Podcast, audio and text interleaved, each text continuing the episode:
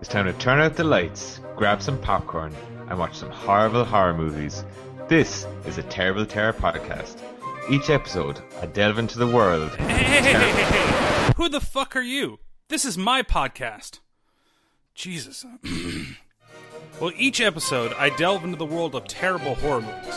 Why do I do it? Well, I can't explain it, but I love these horrible movies. If you've made a horror movie on your phone or made your own special effects MacGyver style, please send it my way. Now, what happens when you invite your very first guest onto your podcast? Well, you get the Terrible Discussion podcast, of course.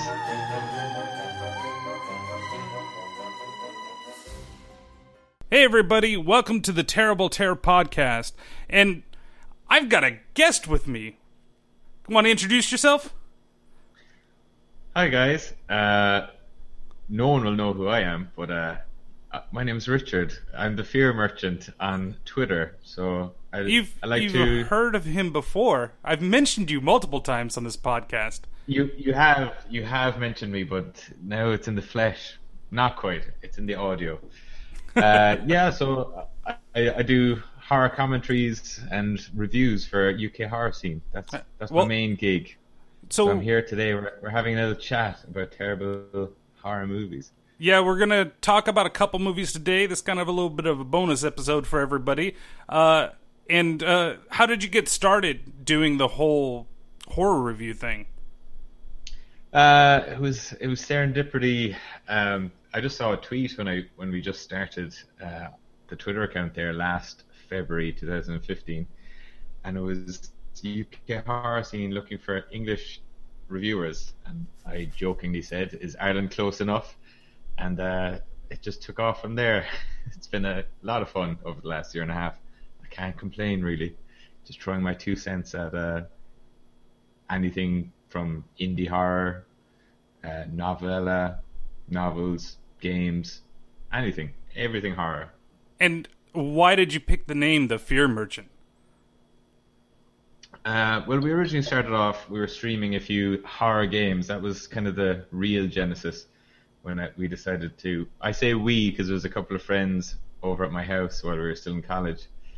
And uh, it's a throwback to the Resident Evil 4 merchant. Um, he's kind of an iconic character for anyone who's played that game. So that's kind of the name s- spun out of him. That's a, that's where that came from. And that just kind of stuck, and that you've been the, the Fear Merchant since. Uh, yeah, that's it. It's, it never really evolved. I'm I'm still happy with it. Uh, so yeah, it's all good. It's working for me. Yeah, I, a lot of you might have noticed a lot of the tags going around Twitter. You did that 31 and 31 horror challenge. I I might join and be a partake in that next year. This year I was like, man, that's a lot of movies to watch.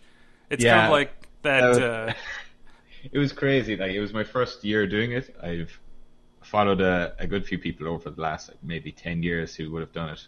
Like James Rolfe, the uh, angry video game nerd, does his Monster Madness every year. He was the, kind of the first guy, and uh, another guy, Chuck. He has water cooler films on YouTube, and he has the Bad Movie Fiends podcast.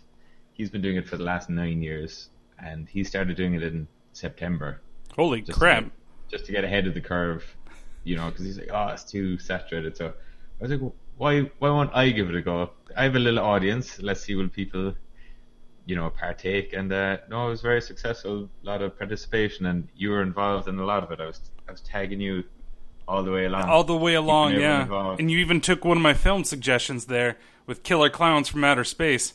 I did, yeah. No, that was actually one of the more fun ones I watched. I must say. Uh, there was a few safe bets. There was a few golden oldies. There was Oh yeah. Absolute trash. I tr- I threw in a bit of everything. there was another few people I saw, and we all ended up tagging each other in the end. They were this guy was doing a sequelathon. Oh wow. Halfway through, he he decided he'd do the Amityville horror uh, franchise, but I think that has like seventeen sequels. Oh Jesus Christ! I, I can't even remember. There's that. I remember a couple years ago they had one that was like a found footage version of the Amityville horror that they Mm-hmm. did, uh, and that was shortly after I think they released that one with Ryan Reynolds, where they tried to just recreate the original film with Yeah, new people. Well, that, that was the first one I saw was the Ryan Reynolds one because Oh. I actually hadn't heard of it because it's from the 70s. It goes quite a ways back, but I think it got really goofy. Like you know, the fourth film is It's About Time, and it's about, it's called It's About Time or something like that. It's about the haunted clock in the house. Then another then another movie could be the haunted doll, then the haunted dollhouse, then the haunt the haunted fucking doorstop. Like I, I think that I think that's generally how it just ended up. So you think it Firing it jumped off the jumped or jumped over the shark when they had the haunted doorstop? Yeah, don't quote me on that one. Uh, that was- Too late. it's been recorded. That's, that's satire, satire, guys. I'm not, I'm not too sure, but it wouldn't be far off the truth. I'm sure. I'm pretty sure, especially the way they t- seem to like turn horror franchises. You know, you could go the Halloween route, with all of a sudden just a bunch of rappers decide to join into the fray, or you know, you could go the the Chucky route, where actually I kind of think the movies kind of got better when they got funnier. Uh, they're still horrible, of course, but Yeah. it's still entertaining com- course, compared to other franchises. Yeah, Nightmare on Elm Street went down the same route of just Yeah. absolute goofy, where you're rooting for Freddy more so than oh no, the baddie's gonna get the guys. Don't fall asleep. No, please, please fall asleep. yeah, the movie's called Dreamcatcher. Fall asleep. God damn. Oh no, we're not going to talk about shit monster today, or whatever they called him in that movie. God, that movie's horrible too. Uh, so What are we going to talk about today, Brian? You you lead us in. okay, so we're gonna just do a general film discussion. Uh, we each picked a movie uh, to for the other one to watch. Um, there was one that I had picked that we decided was uh, probably too horrible to watch, so we changed it, and then we came back to it because it was kind of both on our minds. And uh, these are films that I feel like uh, they're good to talk about, but they're not necessarily worth a full review. Like it's cool to talk about just things, and I think this is a a nice little break from the regular podcast that normally gets done. So uh, what we're gonna do is we're gonna play you a trailer, uh, then we're gonna do some discussion, and then we're gonna play you the second trailer for the second film. So the first film is Richard's film, which is The Gate Two, Trespassers. And an alternate title, I can't remember. Is it like Back for the Revenge? Or they had two titles anyway. It, it was something ridiculous. Uh, It was. ha- It was. It Terry tough has a horrible name. We, we we both yeah we both had trouble finding that one online. Yes, that was probably the harder of the two to find. Uh, if you guys want to watch the films, uh, this is the worst one, to be honest. Uh, do a little searching, you'll be able to find it. Um, but if you really want to buy it, uh, it is on Amazon for sixty bucks US, uh, which is ridiculous for Or- this or- film. Yeah, if you lean that way, you could also head to the high seas, but we don't condone that sort of behavior on Of course podcast. not. No, no, no, never, never, never. We like to support support the teams that made these beautiful productions. But if you do happen to find it somewhere and you want to watch it, um, the high seas might be your best route uh, in terms of finding. The, I mean, this is incredible. It's not on iTunes. It's not on YouTube. Even for rent, it's not on YouTube, which is weird. Um, but uh, I'm, I'm sure if you did some searching, maybe through there and weird searches, and somebody's going to have a reversed image inside of a box and you know thrown out there that you can watch it. Uh, but uh, how about we play the trailer real fast, and then we'll start the discussion. The first time was just a warning.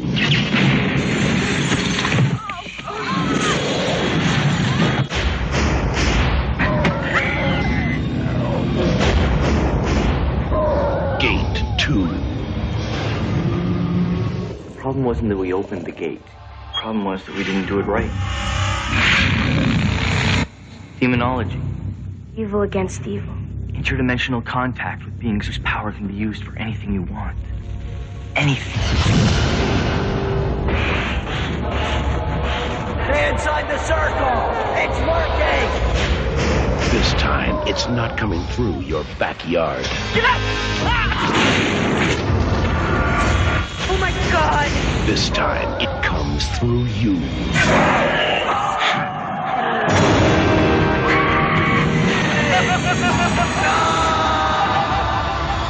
Gate the nightmare. if you've never seen The Gate, uh, please see that movie instead of this.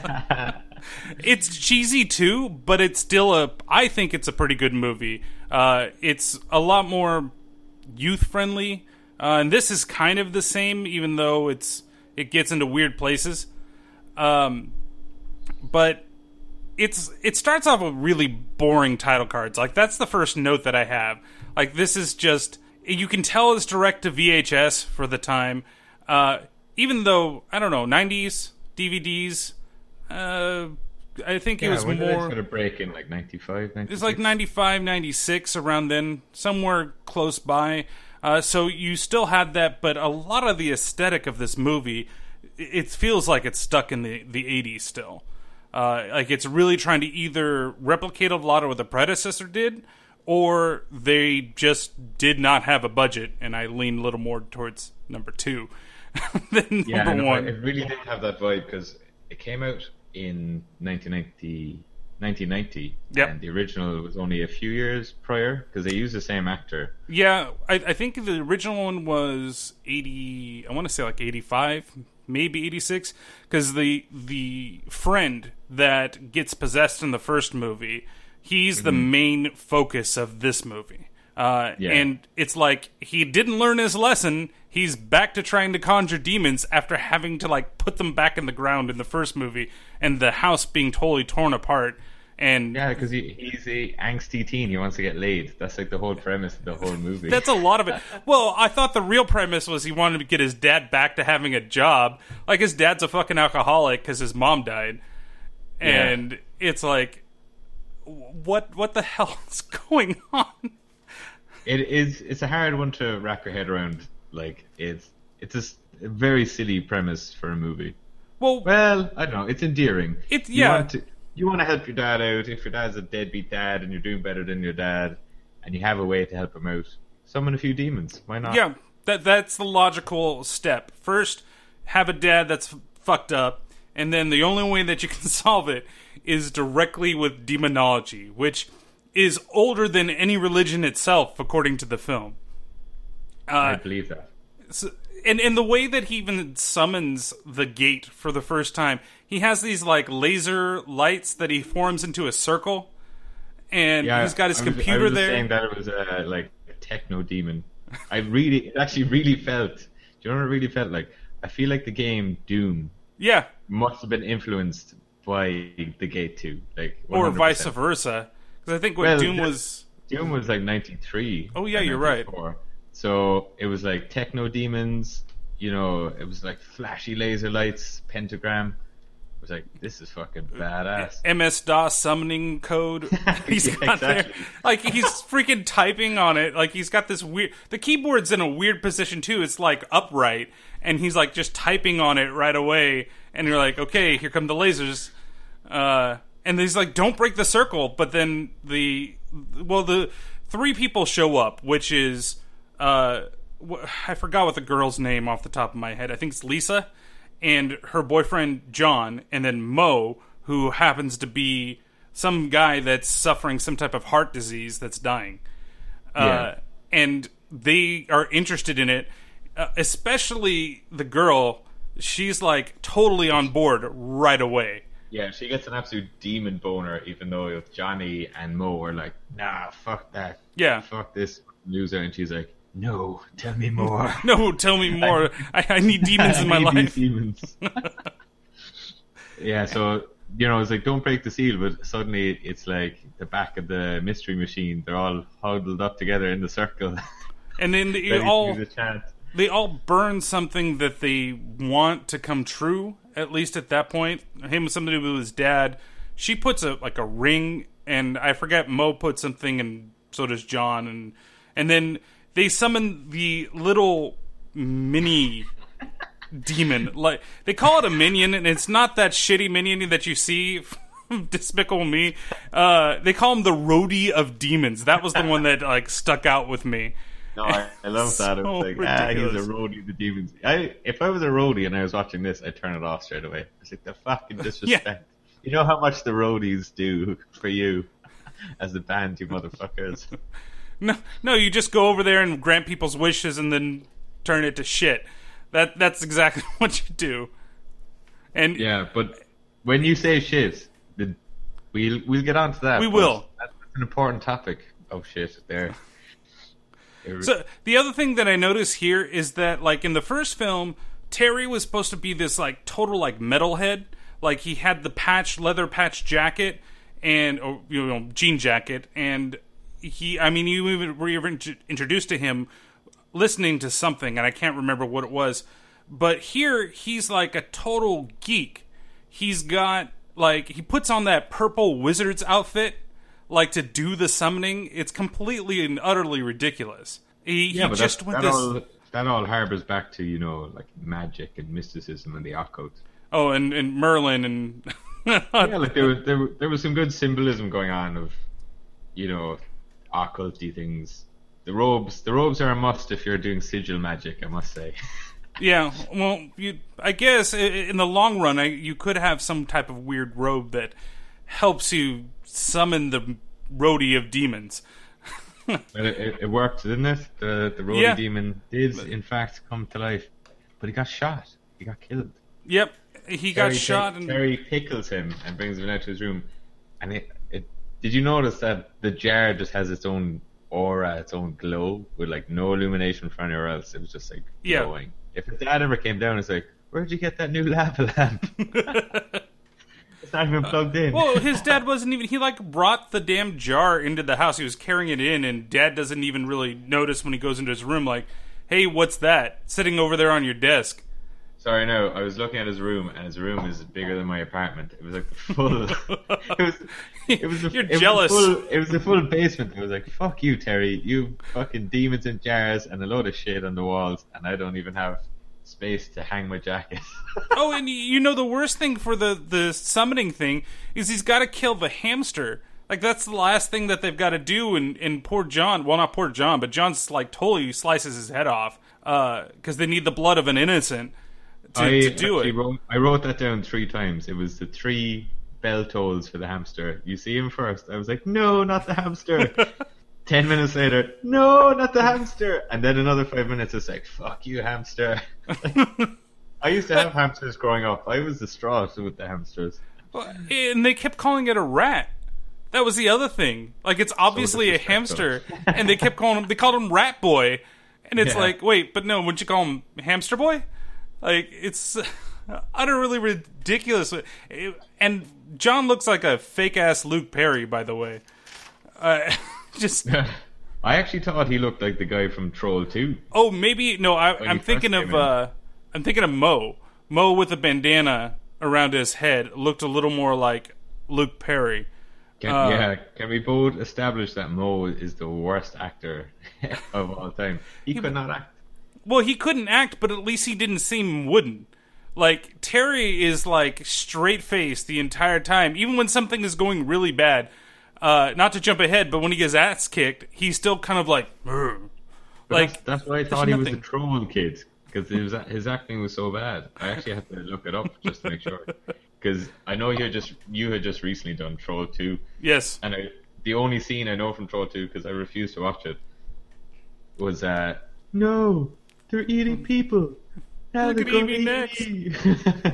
My God, the famous scene. yes, But when his, well, yeah, when his dad was like going off to the interview, it was, I was like, is this? I was like, am I really tired or what's going on? Like, this acting is so bad. Like, it was obviously directed to TV or like direct to VHS. There was Oh, no yeah. way this got theatrical. there, there was no way that this got released. And, it, and even when we first talked about the films, I had no idea that the Gate even had a sequel. And Yeah. this, and that's probably why, because this went directly to DVD. Yeah, because it was one of those things. Because uh, for the younger listeners out there, uh, when I was at the video store when I was a youngster, if you still know what a video store is, you just we just picked it up myself and my buddy, and uh, it was, this looks great. Like the poster looks amazing. It's really good artwork. And uh, back in those days, you had to judge a horror by its cover. Oh yeah, And uh, yeah, we just had like great times. And I said, "Geez, you know," because I did remember a famous scene. I was telling you about it that famous scene was not even a tenth of what I remembered it. I was very disappointed. And that comes But, towards uh, the end of the film, correct? It very at the end. We we'll come back to that. We're Yes, we will. We're slowly trudging along. We're just at the hamster now. Is just after getting killed. That's the first kill of the film. It's the poor hamster. Is the poor hamster. And so they do manage, like we said, to summon the little demon.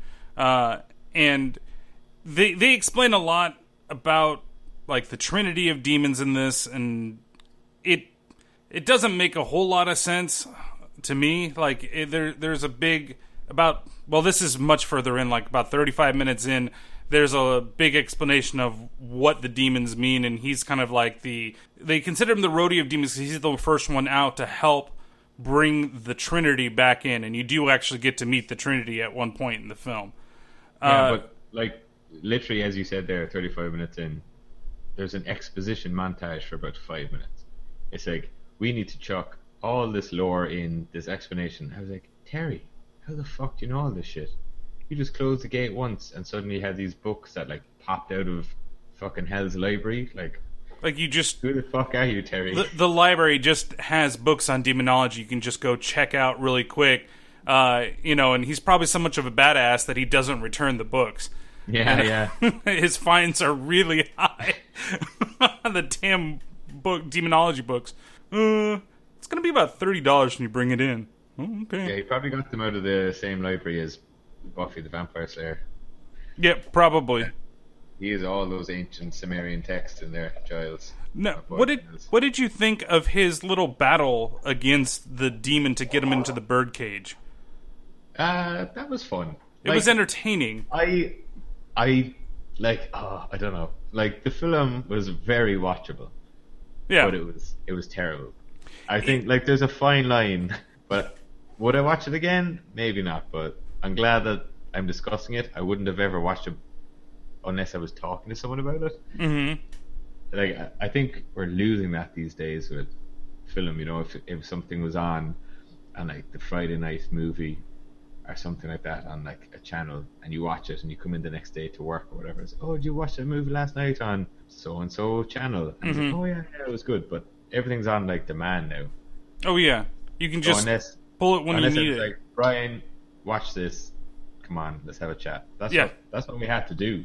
You had no, you didn't even know this existed. No, I didn't. And the funny thing is, like, you bring up, uh, you brought up James Rolfe earlier, um, and he he kind of approached horror a little the way that I did because I used to stay up really late at night, and uh, on Fridays that's when they would have uh, TNT, which was a channel here, would Yeah, al- have the guy come on and with the monster movies.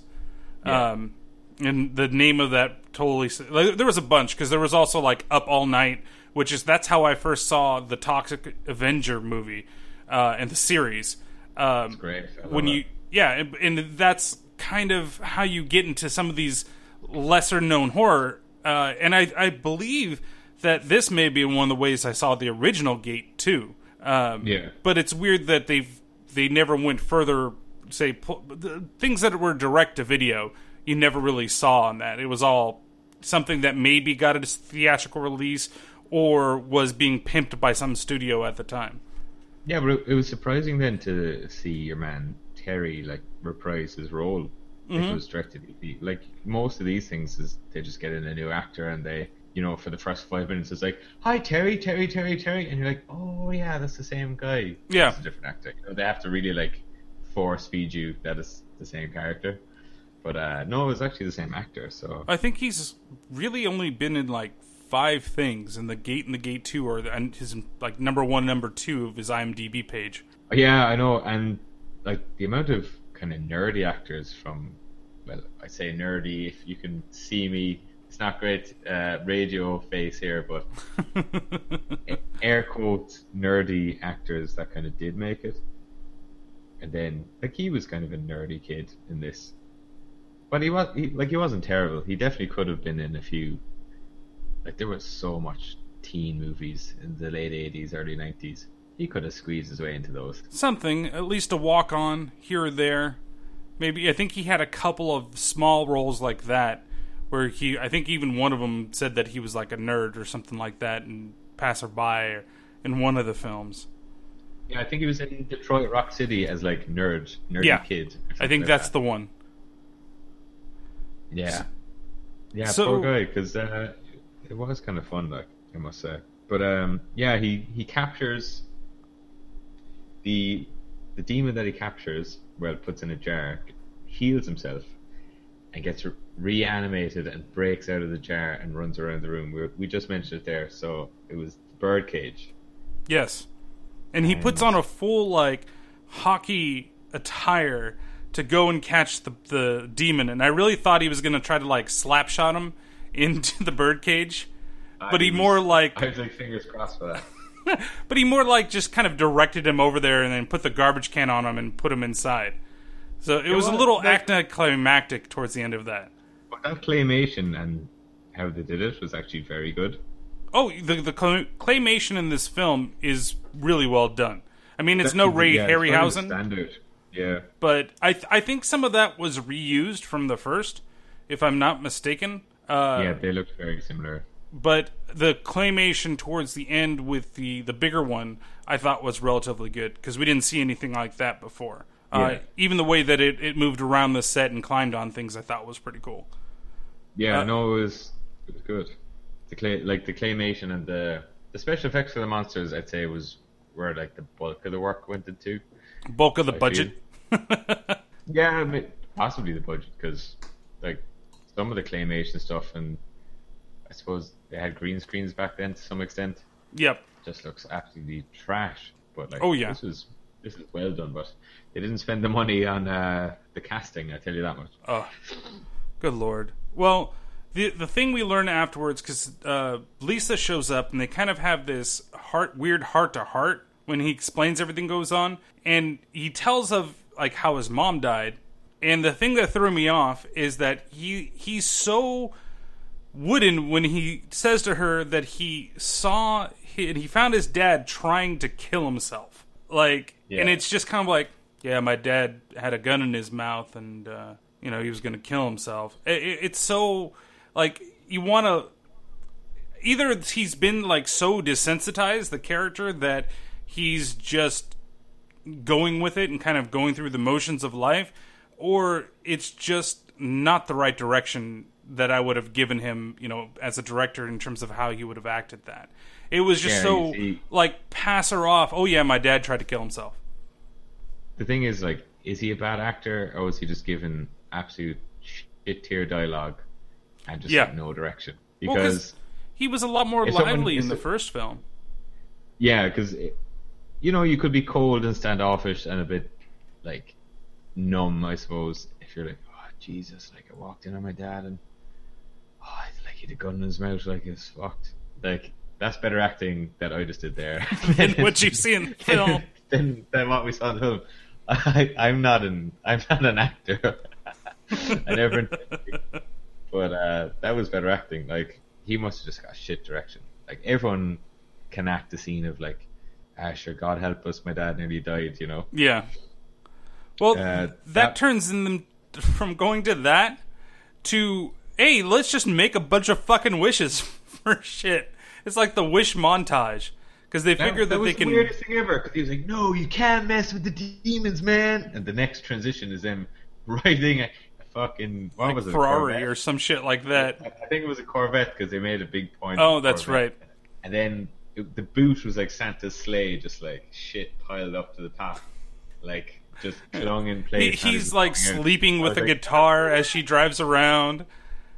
It's it's Yeah, so ridiculous. My, my little note here was just like Hose ain't loyal, like fucking straight away, just like going going around with Terry. Poor Johnny, I don't think he catches him this time. no, There's, he there's he a few instances. He kind of does. He sees the car drive by and he's like, "Oh wait, that's Lisa. Who's he who's she with?" And he doesn't really realize it's Terry. He kind of guesses that it is. Yeah. But he he confronts her shortly after that. Like when they wake up the next morning, they they have that weird dream sequence like of um, well because they get back and then the dad comes down and like the dad says oh yeah i've got a job but the job is going to be uh, doing stuff at the airport like baggage claim stuff Yeah. And then the next morning, it's like, oh, hey, guess what? I'm actually going to be flying a plane because he's throwing out Oh. all the liquor bottles. Yeah, I know because I actually no, I actually have it written down. It was very, it's actually much earlier on, where she approached Terry. Is we're gonna just call her Lisa? I can't. Yeah, can't I. I can't.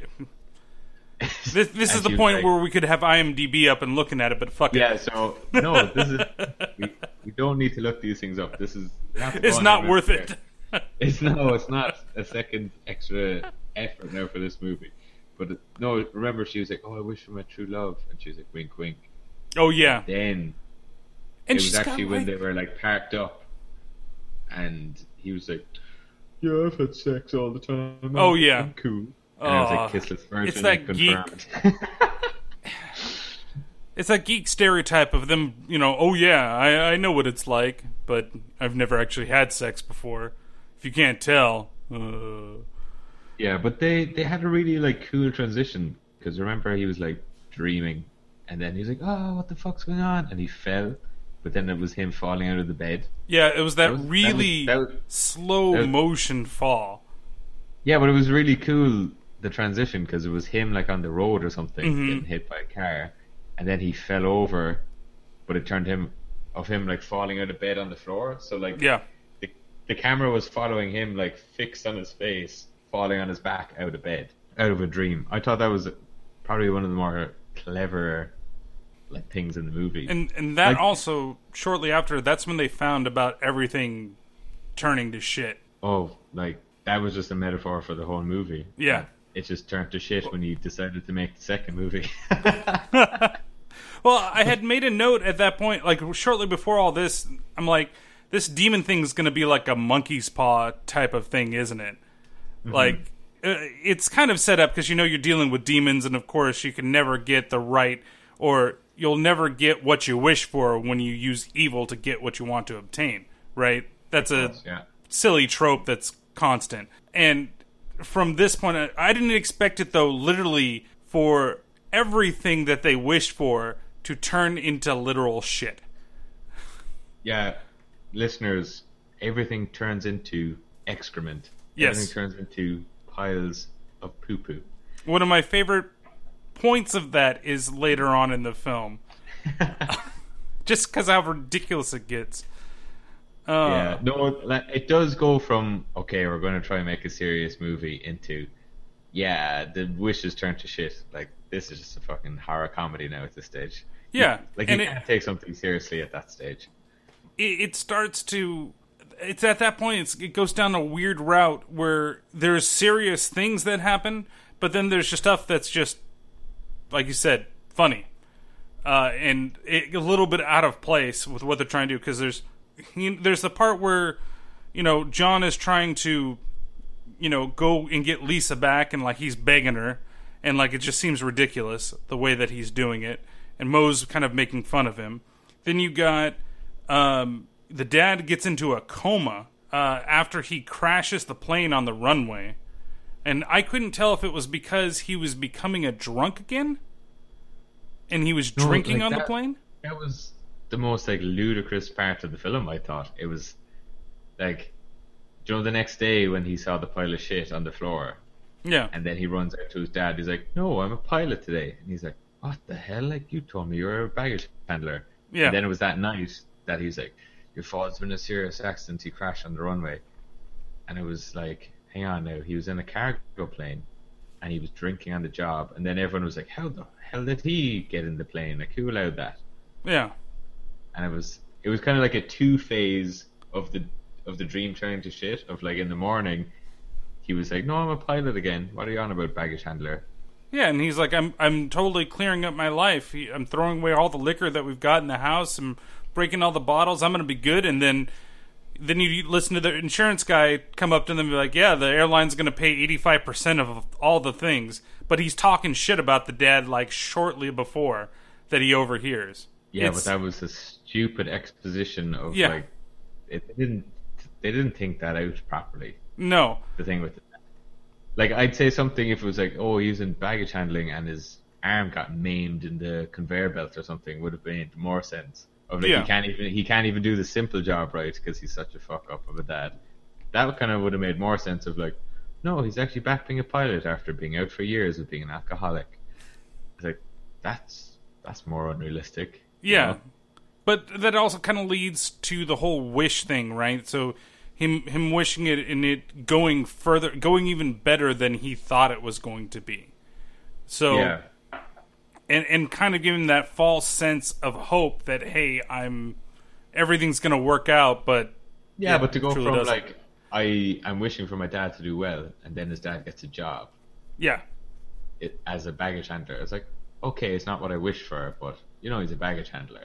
yeah, But then the next day it was like, no, I'm a pilot. What are you talking about, baggage handler? Like that didn't make sense to me. yeah. It's just like no, didn't don't you understand? This is what I'm doing now.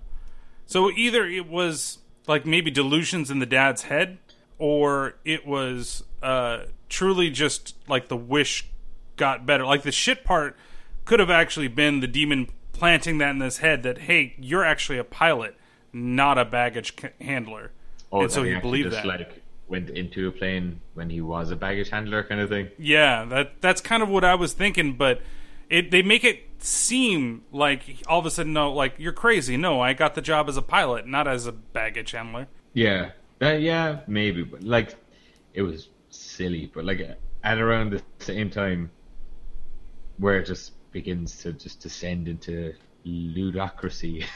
Well, yeah, or whatever you, whatever you want to say, is where Johnny and Mo find the minion. And they have him in the back in a oh bag, boy, and they're They- smoking a few joints. And the most ridiculous thing, they're like, it's fucking puff. Beavis and Butthead sitting there in the fucking car. Yeah, but they puff a load of like a, a plume of smoke into the bag. It's a ridiculous amount of smoke that he blows into that bag. Yeah, Too, it's it's like like, big- he just took big the bellow. biggest drag. Period. But you know, it, it's quite the opposite effect on the demon. He doesn't get mellow. He freaks the fuck out and trashes the whole, whole car. Mo and Johnny end up crashing. the the most ridiculous thing that I I took a note on uh, for that was who's holding down the gas of the car uh, because the car maintains its speed, but Johnny is getting his neck ripped open into by the demon. And his foot is clearly off the pedal, yet the car still maintains its speed. And it's going all over the place, almost runs into a truck, but then it gets into a ditch, and they're able to get the demon off.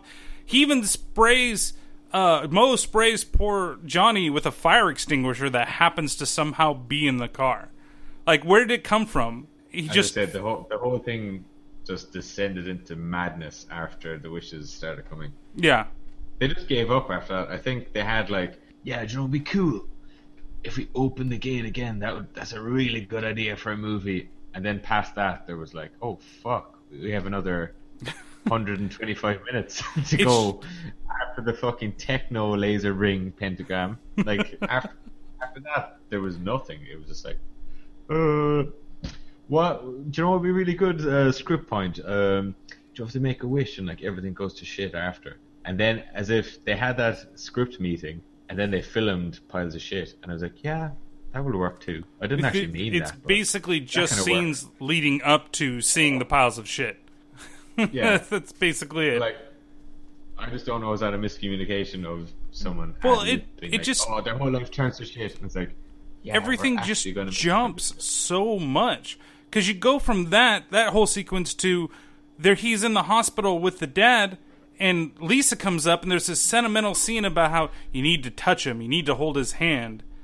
Uh, and then you find out that she's got a dead parent too. Like her dad had cancer and her dad died. Yeah, and it's like okay i get there's just like they want to connect the two somehow to have some experience together. But it seems just out of left field here it comes. Now she has a dead parent he had cancer and then we're going to continue to move on to again silly shit I know. Like her motivations were very strange.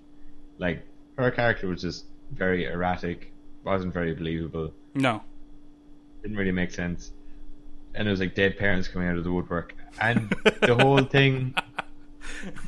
just just dead parent here, dead parent there. I've got another dead parent for you. Yeah. It's like Oprah handing out dead parents here. yeah, like it was a poor script. Like, Oh, I yeah. they had a few, they had a few gags, they had a few ideas, and they just somehow like it was a lengthy film. Yeah, it it definitely felt longer than it actually was because I mean it's really I think it was an hour and a half, hour and thirty one minutes, but there were some parts that just really seemed to drag for me. Uh, and then it was those parts where it just seems like we need to add things, so we're going to tell these things that we're never really going to come back to. We're never really going to explore her father. We're never really going to explore what happens after the dad goes into the coma or slash just being infertile, not infertile, uh, in the infirmary, uh, and it just kind of moves on from from there. You then you get the the lovely scene in the the restaurant when they figure out how they can get more money. That was one of my favorite scenes. That restaurant. that was a good scene, but it's kind of.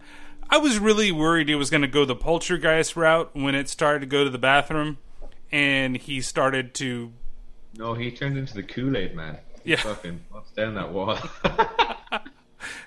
all, like all I the heard in Kool-Aid back of my demon, huh? was, oh yeah. Oh, I, I locked him in. There's nothing but steel in there. And then there's a giant hole in the. Okay. I no, just. I think my, I think my favorite was like if you can just picture this audience. You know when people are like slapping out dollar bills, like flicking them with their fingers. so, so he's like, yeah, Mo's paying for the meal and he has a big wad of cash. So he's like flicking, he's like he's rolling out the greens and he's like flicking it with his fingers. So, so like you just see him flicking and the camera's on him, but then it flips around to the receipt oh. and it's a, like a big splash of shit. Fly, it flies down on the receipt, and I was like, "They have lost their minds." Yeah, I exactly. Well- I am just rolling with this because they don't give a fuck. So the why worst should I? thing is he tries to clean it up. He tries to make the receipt look like it used to. He takes the napkin and he starts wiping the shit all up with the napkin, and then you just have a brown streak receipt that he's still like dabbing to make it look like it's okay. Yeah, but was that kind of showing that Mo had like, I don't know, a conscience because he was like, "Oh, I'm a fucking badass rebel" kind of thing for ages. No, he definitely was the the cooler head of the whole film in comparison to Johnny. Like he wanted to keep things a little low key, didn't want to do some of the stuff they did, but he was also the follower of the film where he just went and did what Johnny said. It was a weird role. I just couldn't understand why he held both places. Like he tried to be the reasonable one, and at the same time, he would end up doing something completely like I'm gonna follow you. Um, He was a bit of a weird character because you know, always like the tough guy has like a a gang of sidekicks more than just Yeah. one guy. So I just didn't know why Mo was hanging around with him because well, especially one that has a heart condition that is gonna cause him to die off in the film. It, it's, I, I, it's so weird. I mean, from that point, then it becomes a we have to stop Johnny. Like they, Lisa and Terry figure out how they're going to close the gate. They have to make this box that they're gonna put the demon inside, and it happens to be the box that his mom gave him as a child before she passed away, or was like her jewelry box. Um, it was one of those ones with the ballerina that dances on the inside when you open up the music box. Uh, and uh, yeah, we didn't actually discuss like what everyone's wishes were. So well, yeah, Terry Terry had his wish to um, help out his dad, so his dad would get back on his feet and Mhm. A good dad. Uh, Jenny, as she's forever known, um, wanted to find her true love was her wish. Uh, Johnny wanted to be the king of the world. hmm Uh, they never really explored that, but No. maybe for what happens to him later is kind If- of it would eventually lead there. so it must do. Um, and then Mo wished to be abducted by aliens or something. Yeah. his? Yeah, he was he wanted to see aliens, and then I think also his other wish was to get past his heart condition, which happened kind of later on uh, in the film. But he that was one of the things that he definitely wanted to do. You wanted to see aliens. Yeah, it's like, you know the plot device, like Chekhov's gun or whatever. Like if something's mentioned, it should be used. Otherwise, Yeah. it's completely pointless. So like the gun on the wall, blah blah blah. Like you know Chekhov's gun, whatever. Yeah, So then, like to mention, oh yeah, my wish is like aliens. Oh, my wish is to be king of the world. They did not for one second ever delve into that. the there only should- two should've a wishes technically got granted out of the original ones, right? So for Mo and Johnny to go to a restaurant is like, is this an alien restaurant? like, is this your your wish being fulfilled? Well, they they figured too that they had to burn the things that they wanted, right? So like, Yeah, like she burning- burned a car earring, and he burned the picture of his dad who he, when he was a pilot. And they, to get the money that they needed, they burned hundred dollar bills so Yeah, that he their generate initial were in no way being undertaken. So it was like it was just stupid to have because there was a full like two three minute scene of Johnny met Mo at his workplace and they were discussing like what were your wishes. Yeah, And a further theory that really strengthens, I think, Doom was influenced by this movie. I don't know, did you notice? Because I don't know, have you played these games? But the barrels behind Mo, it looked like they had the Oh Quake, yeah, the Quake logo. yeah. Is- One good shot, and all of those are going to explode. Yeah, but the barrels looked like they had the Quake logo from the Quake. Oh really? series. I did not notice that. So I was like, Jesus Christ, did they rob the Quake logo and the Techno Demons from the Gate 2? Uh, I'm following John Romero on fucking Twitter. I'm going to reach out to him and be like, the Gate 2, question mark. D- DM me. I, I think he's actually living in Galway in Ireland. oh really? Yeah. I, so if I'm ever in Galway, I'm just going to hit him up. He's liked a few of my tweets before. You're just gonna go knock on his door. Hey, I have a question for you. Gate two? Gate two question mark? No, like there must like there has to be some influence, but I was definitely like, yeah, the the Quake logo is definitely there. They definitely looked at this movie. I'll say nothing though. I'll say nothing. I- maybe the the directors and stuff at the gate can sue them for millions. For millions of Hey, we need to make the gate three. How do we get money? Oh, we're gonna sue id. Yeah, I actually thought I actually thought there was a gate three. That's initially what I was going to watch for this. Oh, it was the gate three, but it turns out that doesn't exist. The gate three doesn't exist, so Maybe Maybe it'll I be part of that screenplay. 2017 set of movies they're all bringing back. Uh, yeah, like random sequels. Suspiria To. and stuff. They're doing a Suspiria fucking reboot remake. Oh, Why? Jesus Christ. F- Forty years later. So, m- moving along with the film, uh, we get the like I said. There's the bathroom scene with Johnny, where he actually turns in to the demon, uh, and I originally was hoping that he wouldn't turn into a pile of shit because that's where I thought he was going because he was like getting all these weird marks on his neck. I honestly thought he was going to turn into a pile of shit since he wished to be the king of the world. Exactly. So he gets his wish, and then he turns into a pile of shit. I Yep. would have lost. I would have lost it if If he came out like that? and all over the toilet was just a mound of shit, and you couldn't see the toilet. I would have been like ten out of ten, best movie ever. Why was this direct to video?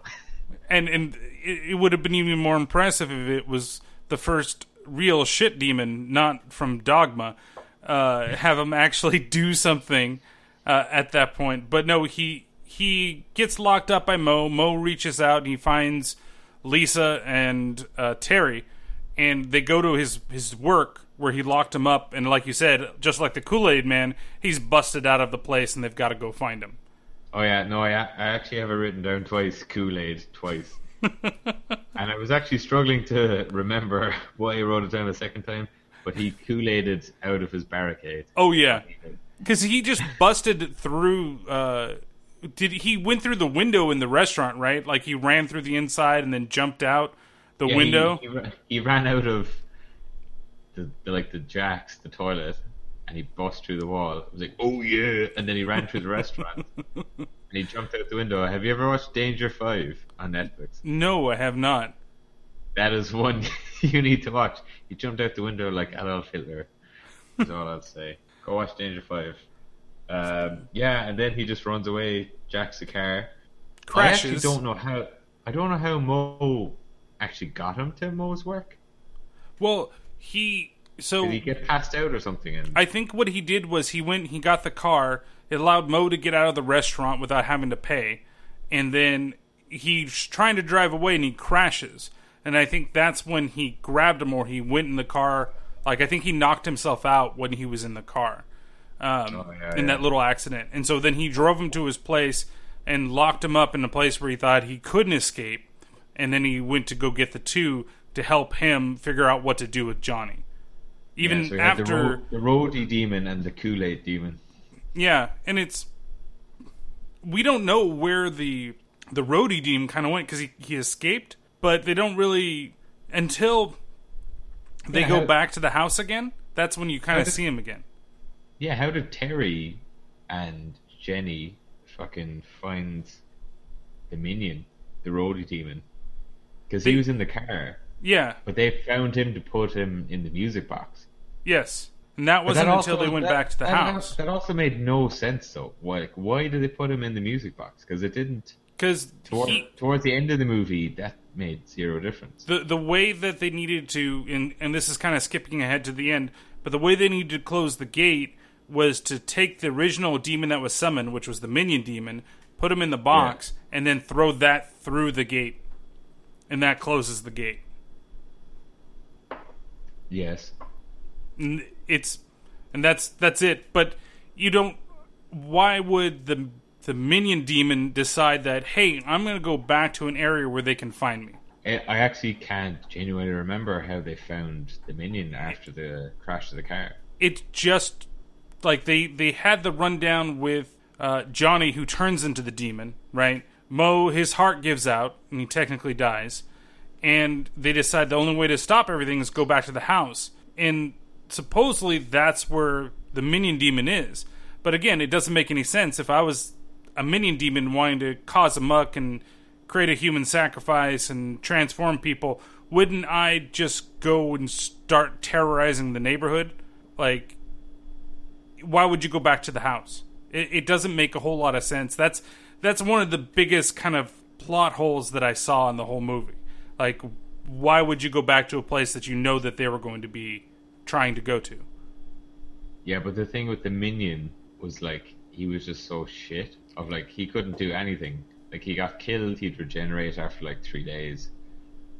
But he didn't like he looked like he didn't have much power. Like he might No. give you a little nip, a nip or something.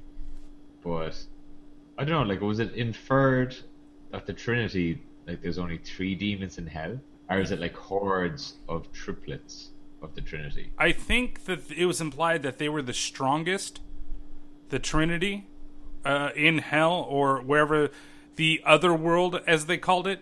Um, and he was basically the, the minion was brought through just basically to say, "Hey, I've gathered the people that you're going to turn into." So it's to kind of infect them Uh, because the the three that they're going to do. Because we can, we actually, this is how they found the minion. Yeah. We completely overlooked it. They went back to the gate to try and resurface it, and they did the whole thing again.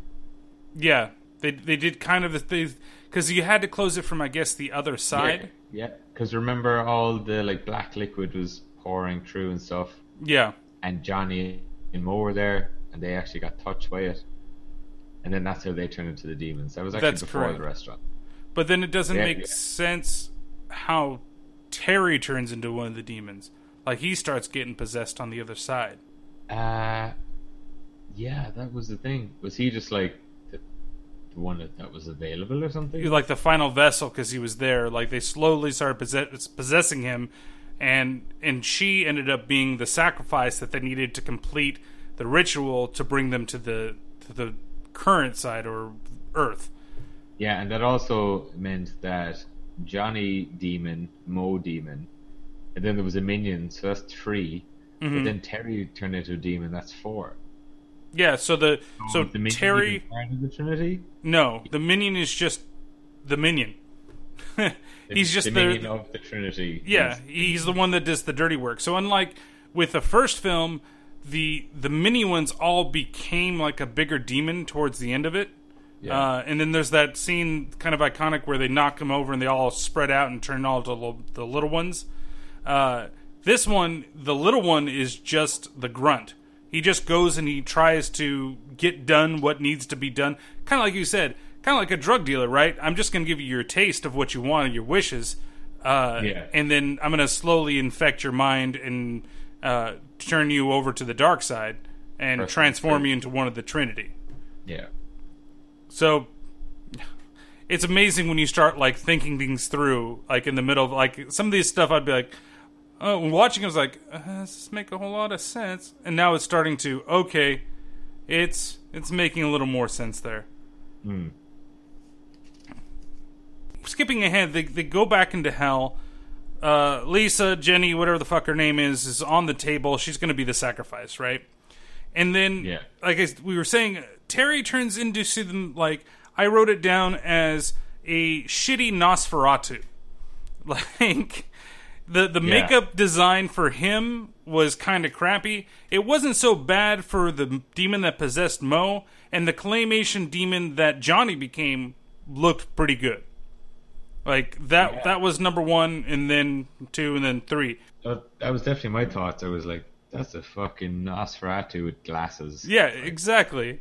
That's Uh, fucking, And, like, and like it was it was lazy. It was lazy design because they did a very good job of building the netherworld, the other world, hell, basically. Mhm. They, they did a good job of that. It looked very, as we were discussing earlier, well, not in this podcast, but a little chat we had. Yes. Of, it looked very mid, kind of eighties fantasy Dungeon Dragons landscape. It was just like bare rock. It looked very uh, like grainy or something, as if it was like this is extra VHS effect. Yes. Like it looked it, it really looked like it was just a painted landscape. Like I'm just going to stand on top of a painting, right? And this is this is where I need to stand so I don't mess up the rest of it. Uh, and it looks the the artwork is beautiful, but it definitely has that like yeah, like fake Conan distant yeah, Conan the fantasy distant view.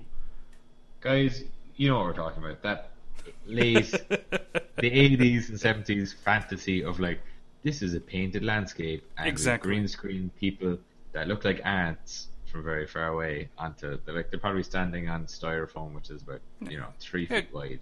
Go back and watch Willow. You'll know what we're talking about. Exactly. that was- that was like the effects. Or like the Wizard of Oz Yeah. the eighties one. Oh, the uh, Return to Oz? The Return to Oz. Like there's a lot of psychedelic eighties fantasy Yes. shit. Yes. So there basically is like the what I consider to be the shittiest standoff ever between the three. Like not a whole lot actually happens and somehow Terry managed to put the, the minion into the box. And you've seen this coming. He sacrifices himself so he can save the girl of his dreams and close the gate. Yeah, but we know Hoes ain't loyal. She's Exactly. Because she has what supposedly uh, it looked like a promise ring or something uh, that absolutely meant nothing to her because she wanted to be with Terry instead. Yeah, exactly. I think that's where the demons were more pissed of. I think this whole movie boiled down to of like a load of nerdy guys being like, "I hate women." I think that was the whole movie. That was the whole thing. Like some some woman had wronged her and uh, wronged him, I should say, and then uh, it led to the script here. Yeah, because when you think about it, the whole movie, everyone's woes is about a woman. Mm-hmm. So the old man is a deadbeat dad because the mother died, and he's like, "Ah." Jenny is fucked up because one of her parents died. I can't remember which parent it was, but I'm going to say It was her dad. died. It's her mother now for this example. no, but Jenny is basically everyone's problem then. Mm-hmm. So I don't know. It was a sexist uh, scriptwriter. Yeah. But uh, could you get away with this uh, in 1990? Of course you can. Oh yeah. It, ev- everybody's a stereotype of something. Like you have the bully. He's bullied by these two guys. You know, and, like, and it's But- even when they're. like, it, it was the most casual bullying though. oh, I know. Like, like, oh, you fucking rat knob, and I was like, oh, now we're actually doing the seance with you. And I was like, what the fuck? Oh, again, This yeah, is- and again, my favorite line of the movie was uh, when he confronts him the first time. He calls him Larry, and she says, "No, his name is Terry." And then Johnny says, "Oh, so he has an asshole's name instead of a faggot's name." Quote the should- movie. I shouldn't be laughing. no, shouldn't be laughing, but uh, it's it, it was delivered with so much like seriousness in his face, yeah. and it's the most ridiculous line ever. And you could not get away with that line in a movie today. So But that's that's the thing. You you have to like embrace that kind of lines in Yeah. the movie. You have to embrace the '80s cheese with this movie. The Uh, 80s cheese in 1990. Yeah, which is like, exactly. what the hell? Maybe it was no, January of 1990 that it came out, and that's how it slipped into the '80s.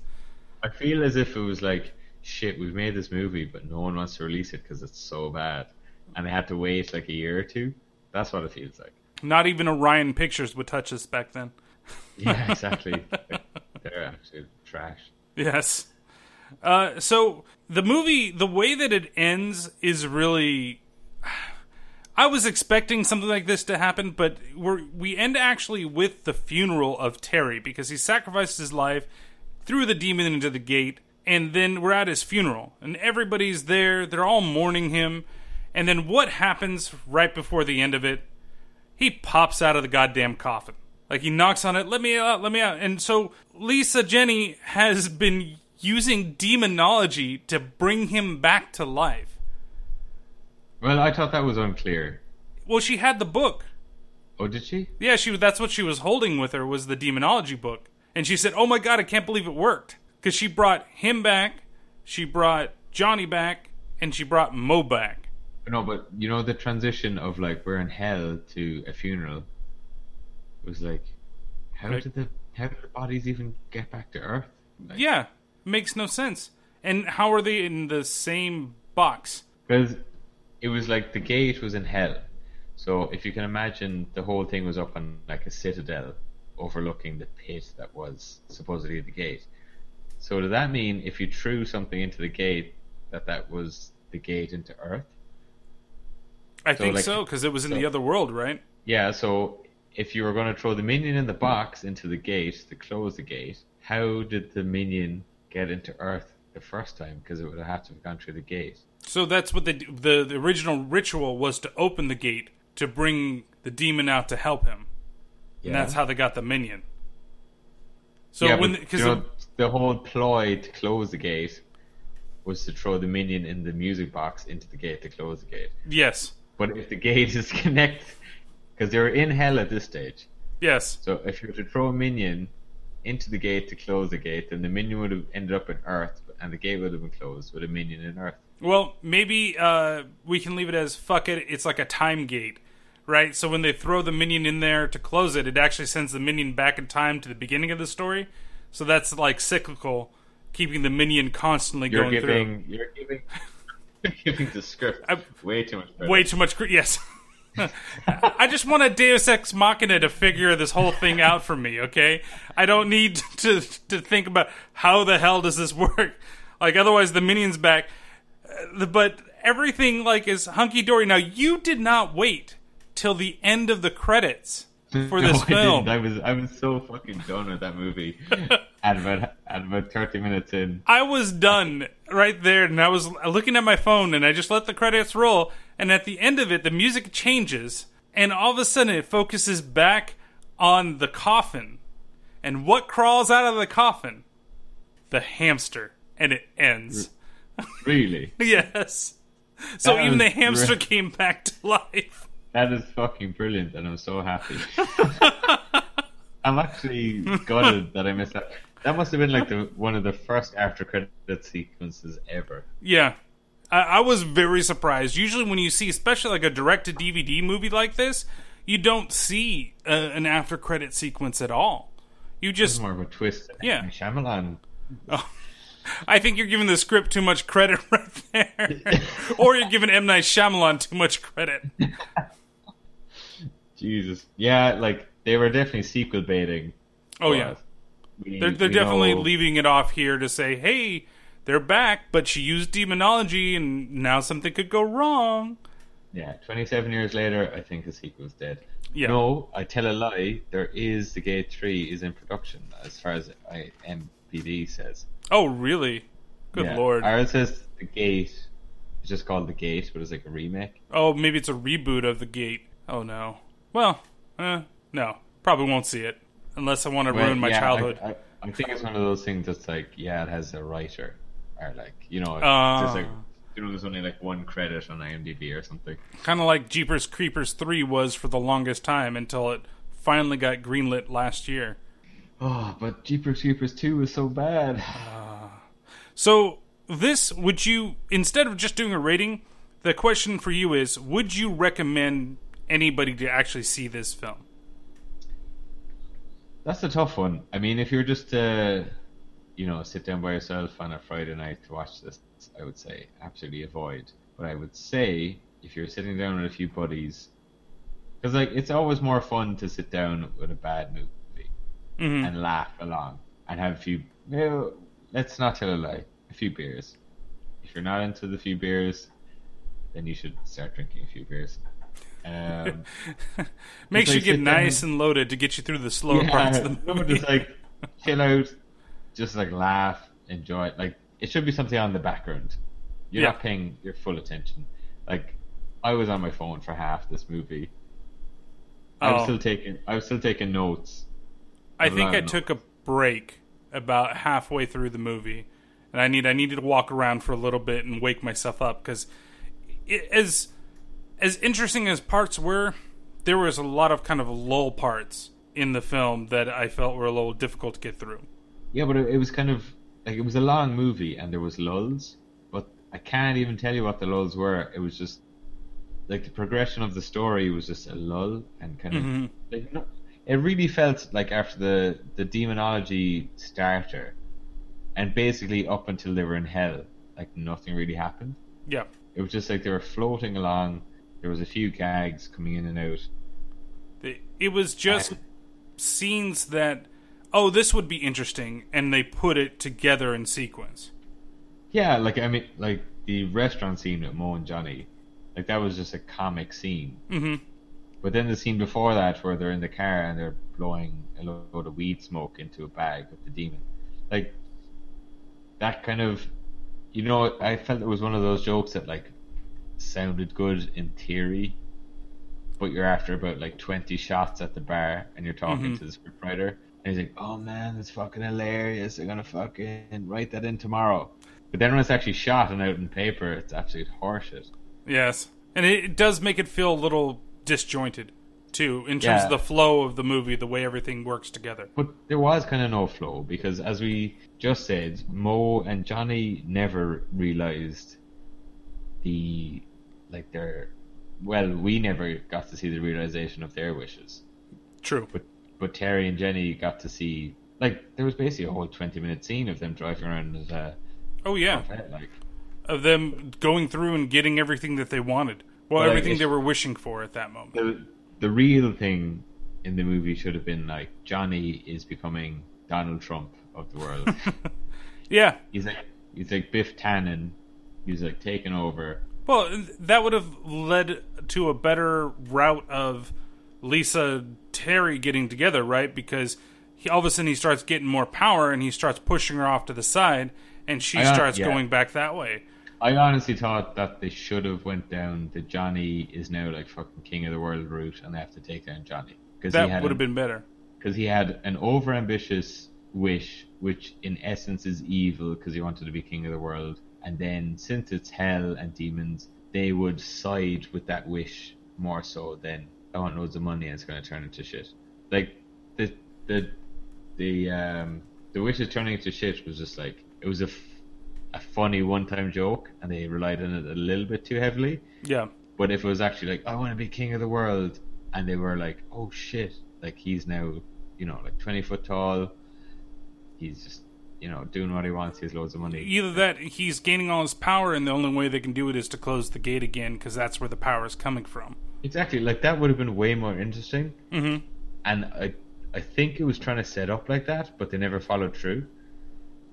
Uh, Like it kind of felt as if it just left it hanging in the air of like, yeah, I want to be king of the world, but like they did nothing. It was like, is the car you're driving around in better than the car you were supposed to be driving 20 minutes ago? Like, where exactly is this dream going? Because everyone else's wish was coming true, except Mhm. his and Moe's. So they should have probably done like a two minute scene of Moe getting abducted, and we never saw Moe again. Yes, that actually would have been funny too. And then Joey, or Johnny, Joey, Johnny being um, king of the world or something, like being really famous overnight. He's on TV, and then like embracing the goofiness that they were trying to get into. Mm-hmm. To be like, oh, Johnny's now a new superstar. I was like, who is he? And it's like, nobody knows, but everyone loves him. You I know, think that that would have made it better than even having like those little sentimental things within the film itself too that seemed out of place. Yeah, exactly. like I like they really missed an opportunity, but maybe there wasn't a budget for it. Maybe they just had a script ready and greenlit it, and were like, "We're sticking rigidly to this because we don't want to put any more time and effort in." Well, it, it could have also been that we're just trying to capitalize on the. I don't know how popular the original Gate was, uh, but going direct to video doesn't seem like that's a big. Uh, or it could have been because of the way they saw that this was shaping out. That hey, we really can't get a theatrical release for this, and we're just going direct to video instead, and moving from there. Um, I, yeah, I just it has a lot of cool ideas and some of the lore in terms of the Trinity maybe could have been explored a little more. Uh, but in general, I mean, my recommendation is if you if you can find it and you have seen the original Gate, uh, maybe give it a look. Um, but if you feel that like you know it from just a minor discussion we had uh, that maybe it's kind of eh, I'm not going to try to find it, then you're not going to. It's not to hurt you to not watch it. I should say there's certain movies that maybe as bad as they are, you should still see them. This one, I'm kind of on the fence about it. It's not in that realm of. It's not terrible to where I am. Oh my god, I can't watch this movie. Uh, but it's also not in the realm of it's so bad it's good. And I think you hit the nail on the head. If you got a bunch of people together and you were to watch this movie and just make fun of it, you'd probably have a pretty good time with it. But if you're gonna sit and you just want to watch something say laugh like at, make like make fun of it. I'd say like you're doing something else and it's on in the background. Oh, you're gonna be you could be playing Cards Against Humanity and it's on the background and everything's uh, okay. You know, one of those movies that's just on, and you like look over and you like look for about three minutes of like a scene that's engaging, and then you turn away, and you're. I could like- see that. Like, because there was so much nothing happening in the movie Yeah. That it's just one of those things that's like on in the background in a bar or something, you know, and you're just. Uh, like oh, I- I've been I- in I that I- situation before with some movies. thinking about it. I just I agree with you wholesale of like there was a there was a lot of good ideas, but it just the way they executed them or whatever was just, Yeah. like I find it very frustrating in movies where like you know Joe soaps like ourselves we're not exactly like you know we didn't go to fucking film school or anything can come up with a better script than After- what after somebody watching it than what was like people are paid to produce this like this was a movie that was made and it was filmed and it got released and we're still like this was a pile of shit like how how did it how did it pass the quality assurance like well, that's why it's direct to made, you know? video. yeah but I, yeah but there was people who made this like people spent months of their lives you know shooting editing casting and it just came out and it, there's so many movies like that where you're like how does this ever get made? And then there's other movies that you're like oh yeah that's waiting to get greenlit there's been like five scripts submitted blah blah blah and it never gets made. And then Mhm. you see this and you're like how? The the one thing that I will give it credit for, uh, compared to other movies at the time, and compared definitely to our next movie, uh, I think the cinematography was pretty damn good in general. Like everything in terms of that felt pretty cohesive. It felt very, I would say, professional. Like you can see uh, a direct to video or DVD horror film, and it wouldn't look as good as this one did, especially for the time. For for 1990, probably shot in 88, 89. Uh, compared to some of the other stuff that you've seen that's just kind of thrown out there, where it seems like this is the person's very first uh, movie that they're directing, and you, that's it. I I definitely agree with that because, as I said, the one scene that really stuck out for me was the dream sequence that melded into him falling out of the bed. I thought like that was very clever cinematography, and there was like I just felt as if there was someone screaming behind the bureaucracy to be like, "I'm more than this shit film." Yeah, That's like that's what I honestly felt like. There was a few good ideas. The stop motion was absolutely top notch yes, for like the kind of frames per second was very good. It was very fluid. like Like, the, it- the the scene where Johnny, you first see his full monster, what he's become, and he jumps into the scene, and then he climbs out of there using, uh, you know, the the bars and stuff that are off in the background. It looks very natural, like the way that they did it. Uh, And, and just back to id Software, he looked very like a cyber demon without horns. Yeah. L- little bit of a nimp. So yeah, it was like it like it was. I just ah, like I just hate these movies that have so much potential. And then And- they do this. Well, speaking of a movie that now has absolutely no potential, um, let's talk about my choice uh, between these. Uh, and we're going to take a quick break just to play the trailer for you, and then we'll be back.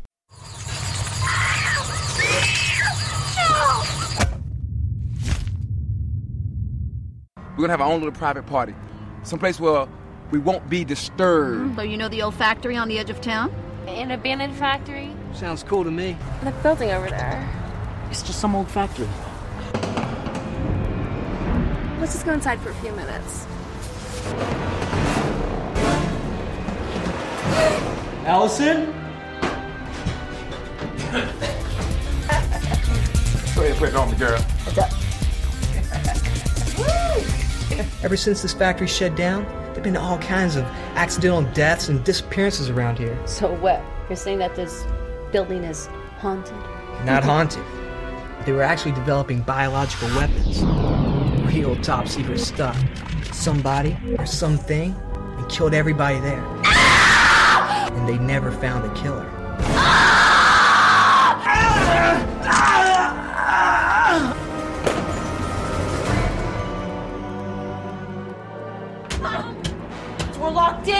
Gotta find another way out! How the fuck do I get out of this place?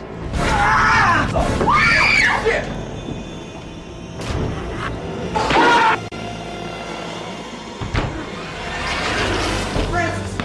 You know what? It wasn't human, Louisa. I don't know what it was. Did you hear that?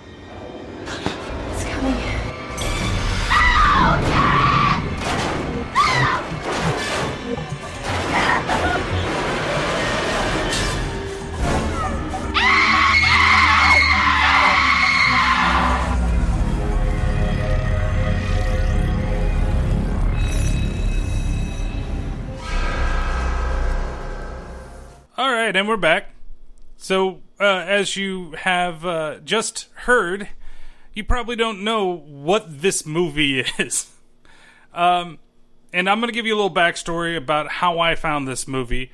Uh, and the movie itself is called Death Factory. And this was the very first suggestion that I brought up uh, to Richard here when we were talking about it, because I've always wanted to talk about this movie, but I just didn't know if it would make a full episode. Uh, and it's a very indie horror film. Uh, it is available on YouTube for free, and I believe it's Kings of Horror is the channel. Uh, yeah, I think it's an official channel and it's for free. Yeah, So, it's totally for free. Um, it is uh, it this is one of those movies just like for Richard with uh, the Gate Two. This was something that my wife and I saw on the shelf, and what made us rent this at the time was starring Ron Jeremy. It was was big on the cover of the DVD. Who's in it for? you? You you actually went out of your way to rent the DVD. Yes, we did. We went out of our way to rent it because this was at a time where it wasn't on YouTube.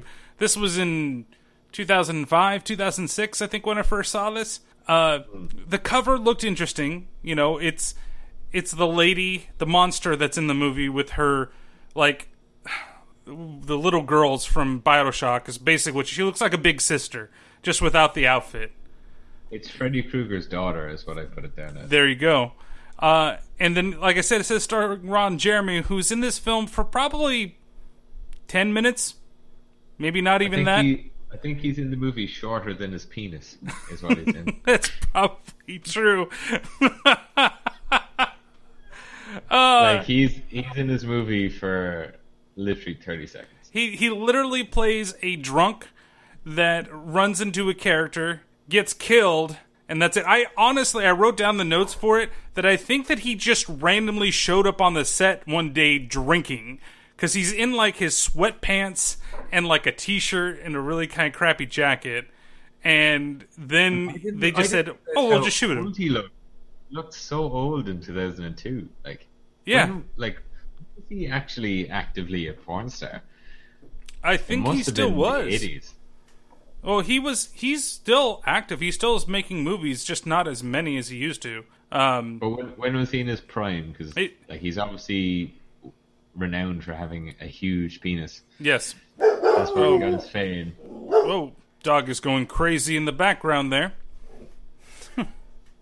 Uh, but uh, I think he was that- really renowned. I'll, I'll edit that out in a bit. Uh, but uh, he was renowned. I think you're right. The '80s, maybe towards the end, uh, maybe the '90s. Uh, unless it's 70, it's 720p, I'm not, not interested. So this film truly I don't know how to explain it other than saying this film is a bunch of shots that are just put together. Like every single take that they did, they just put into the movie. Can I just say, there's the best foreshadowing I've ever seen of any film in my whole life. Oh, which which one was that? Was the Oh, I, I know about a factory, or it's made by Brain Damage Films. Yeah, made by Brain Dead Productions or Brain Dead Films. I was like, yeah, this is exactly what we're gonna get. Yes, it is Brain Dead fucking shit. I forgot about the the nudity that was in it. I don't know how I forgot about everything. Mostly the the lovemaking scene. Um, that's ridiculous. Uh, the there's a few of those. there's a couple. Oh, Uh, you're jumping the gun. You're jumping the gun. You, I was, and and but it even starts off this way where there's a couple that are coming up to this factory. It's not even a factory. It's like it looks like a shed in the middle of a field. Well, there was a formal intro of like we're passing a load of bottles. It's looking really shady. Here's Kinda- some broken uh, chairs, a table. But like, it's not a it's not a factory. Like, No. if, if you're working there, it's no wonder it closed down. and it's supposed to be like spoiler alert, but it's supposed to be like a chemical factory, and there's no like giant tubes of that for exhaust to come out. Yeah, but like a chemical factory that is also a radiation factory. Like, Oh, like that's not a misquote by me. That's It's one like of the quotes from a character. Factory. Like they make radiation. Like what? Yeah, well, there was a It's as if sign- Someone kind of flicked through Britannica, Encyclopedia Britannica, after a few joints, and uh, just kind of wrote down the spark notes. Uh, well, it, it literally there was a sign on one of the walls that said nuclear medicine. I thing. have no idea what the fuck that is. Nuclear medicine is a thing. Shout out to my boy Simon. He's just out of a job in nuclear medicine, so Oh, so at least it exists.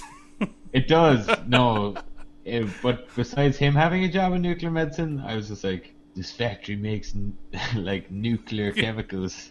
It's like, oh, what?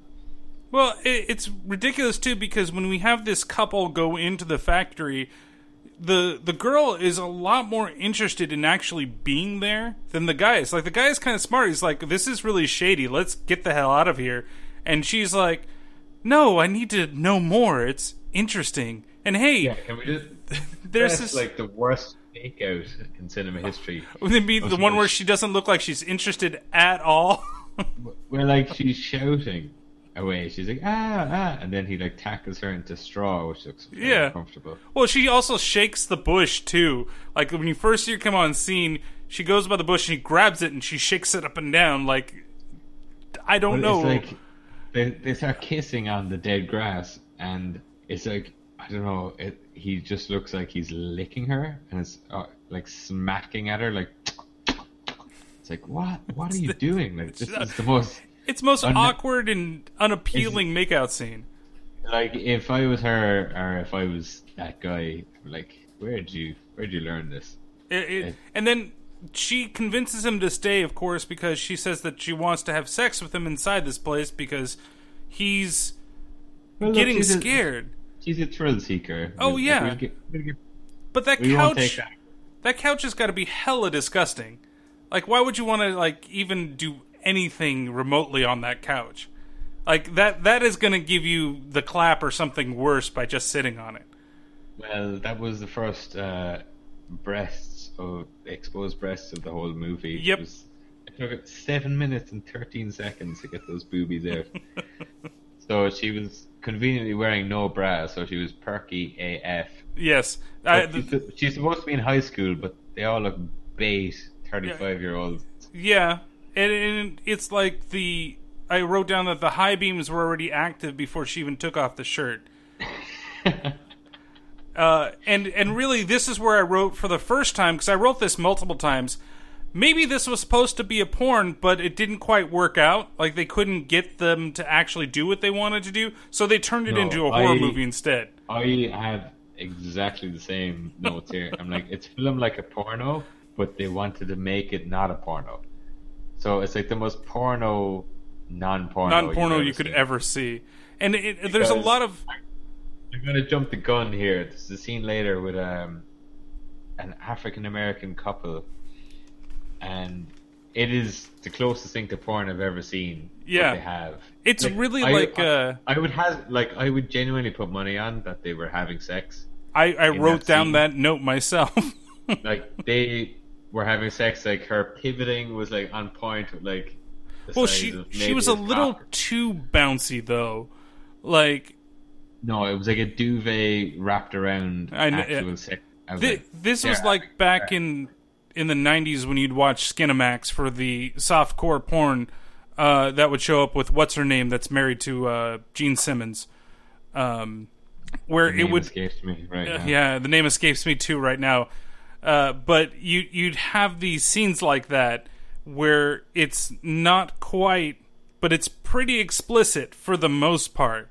Uh, and, and I just, it's No, I so mean, like, ridiculous. for, for breast being exposed, I was like, they are having sex, and this is lingering way too long. Like this is a sex scene. But that's the of- problem with a pornographic proportions, but without the porn besides yeah, breasts. exactly. The, like you, there's no there's no up close action. It's all just boobs and and shirtless guys. It, it was kind of like shirtless guys and boobs. It- like it was porn without. I, I suppose the definition of hardcore is like Yes. penetration, isn't it? It, it it's like softcore porn. This is a softcore porn horror movie, but even like it was more so a softcore porn with horror elements because even we don't get to see too much, but the um the kind of main villain looks like uh like a pale person in like I suppose cut off denims and a bra and basically like A wife beater. like needle a wife beater but like needles on their fingers like looks Mhm. like Freddy Krueger so I have down here like Freddy Krueger's daughter but I, it was like the most drawn out I just have it down here the bloodiest tickle ever yes, like everything. she, like the scene is basically a tickle for 30 seconds there's there's red i'm not going to call it blood there's red everywhere There's red liquid. It's like Kool Aid being spread everywhere. She's tickling the person, and then they die. And I'm just like, and it like like you said, everything in this movie just seems to go on for way too long in a lot of these scenes.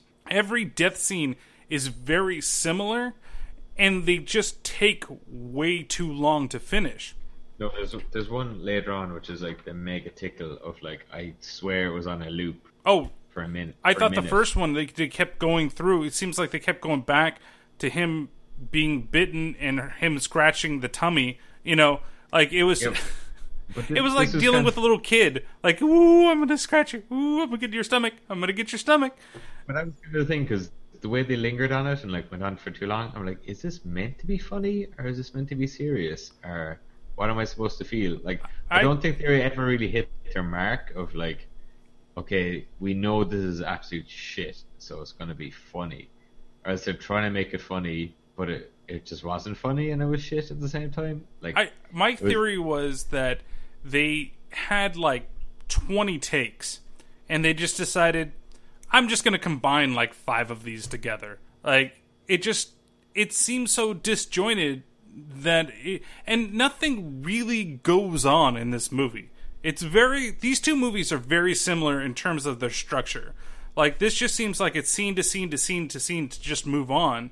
And okay, we're gonna do a scene out in the park, and they're gonna talk for a little bit, and we're gonna have the most stereotypical.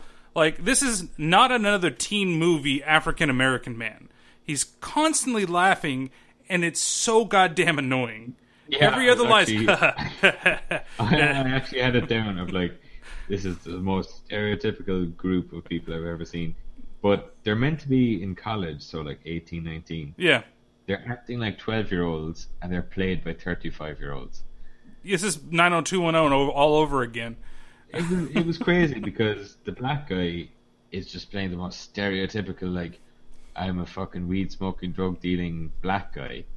And I laugh every I two was- fucking seconds. I, I laugh at everything, and I was like, "You're better than this. You're better than this, man. Like, what? Why are you doing this?" And then the Hispanic one was basically like, "What you saying to me, essay?" And I was like, "What the fuck?" She doesn't Like, even look like- Hispanic. She's I put down she's the whitest Mexican I've ever seen.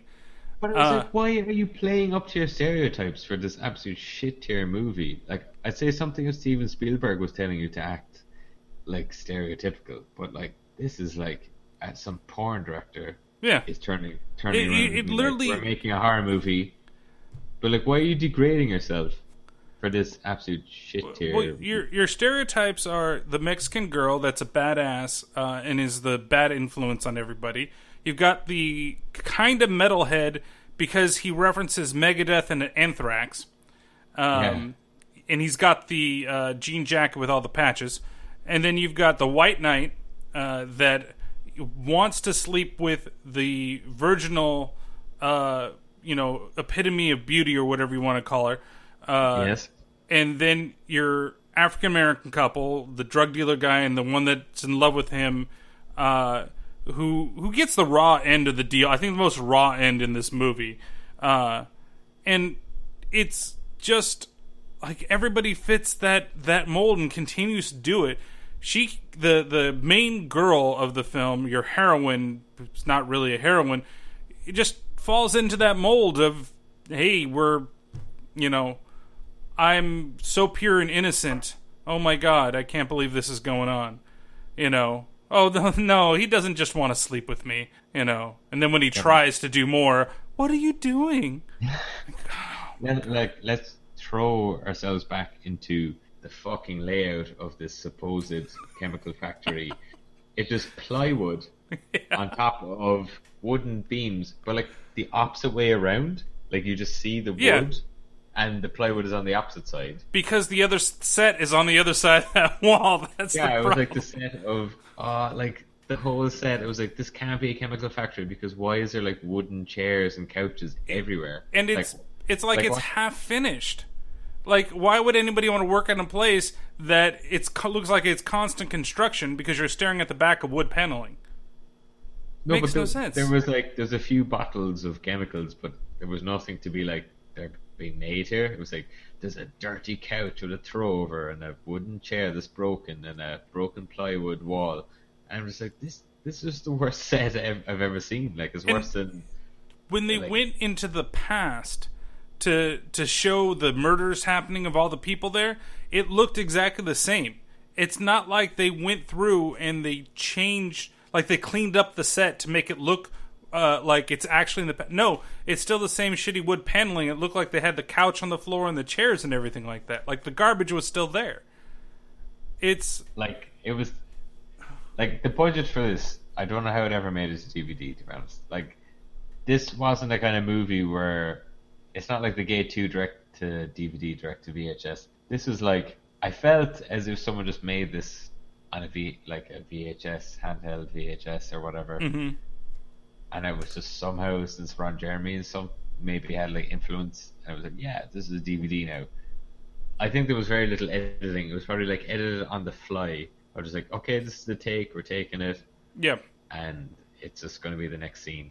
Like Well, I've made shit like that when I like was. there was a 11 and couple of scenes where I was like that that didn't happen that wasn't written into the script that happened on the set like when the the uh, African American gentleman he fell off the chair I think he really fell off the chair and they somehow caught it and everybody Yeah, no, it was a there natural there Was a lot of reaction scenes like that of like, okay, this is the one scene that we're getting. Like, Yeah. I'm gonna kind of jump ahead, but it was kind of the virginal girl, and I'm going to say antagonist number 2 Mhm. and they were looking for a tunnel out of the factory downstairs, and it looked like a Mayan temple. For whatever reason, like Mhm. the wall paneling was like supposed to be brickwork, but it was that kind of sandy color. And they're like, "Oh, we're looking for, the- we're looking for the escape route." And they went up against the wall, and they were, they had a little tussle, but the whole plywood wall fell on top of her head. Mhm. So then it fell on her head, and then she pushed back up against the wall to prop it back up.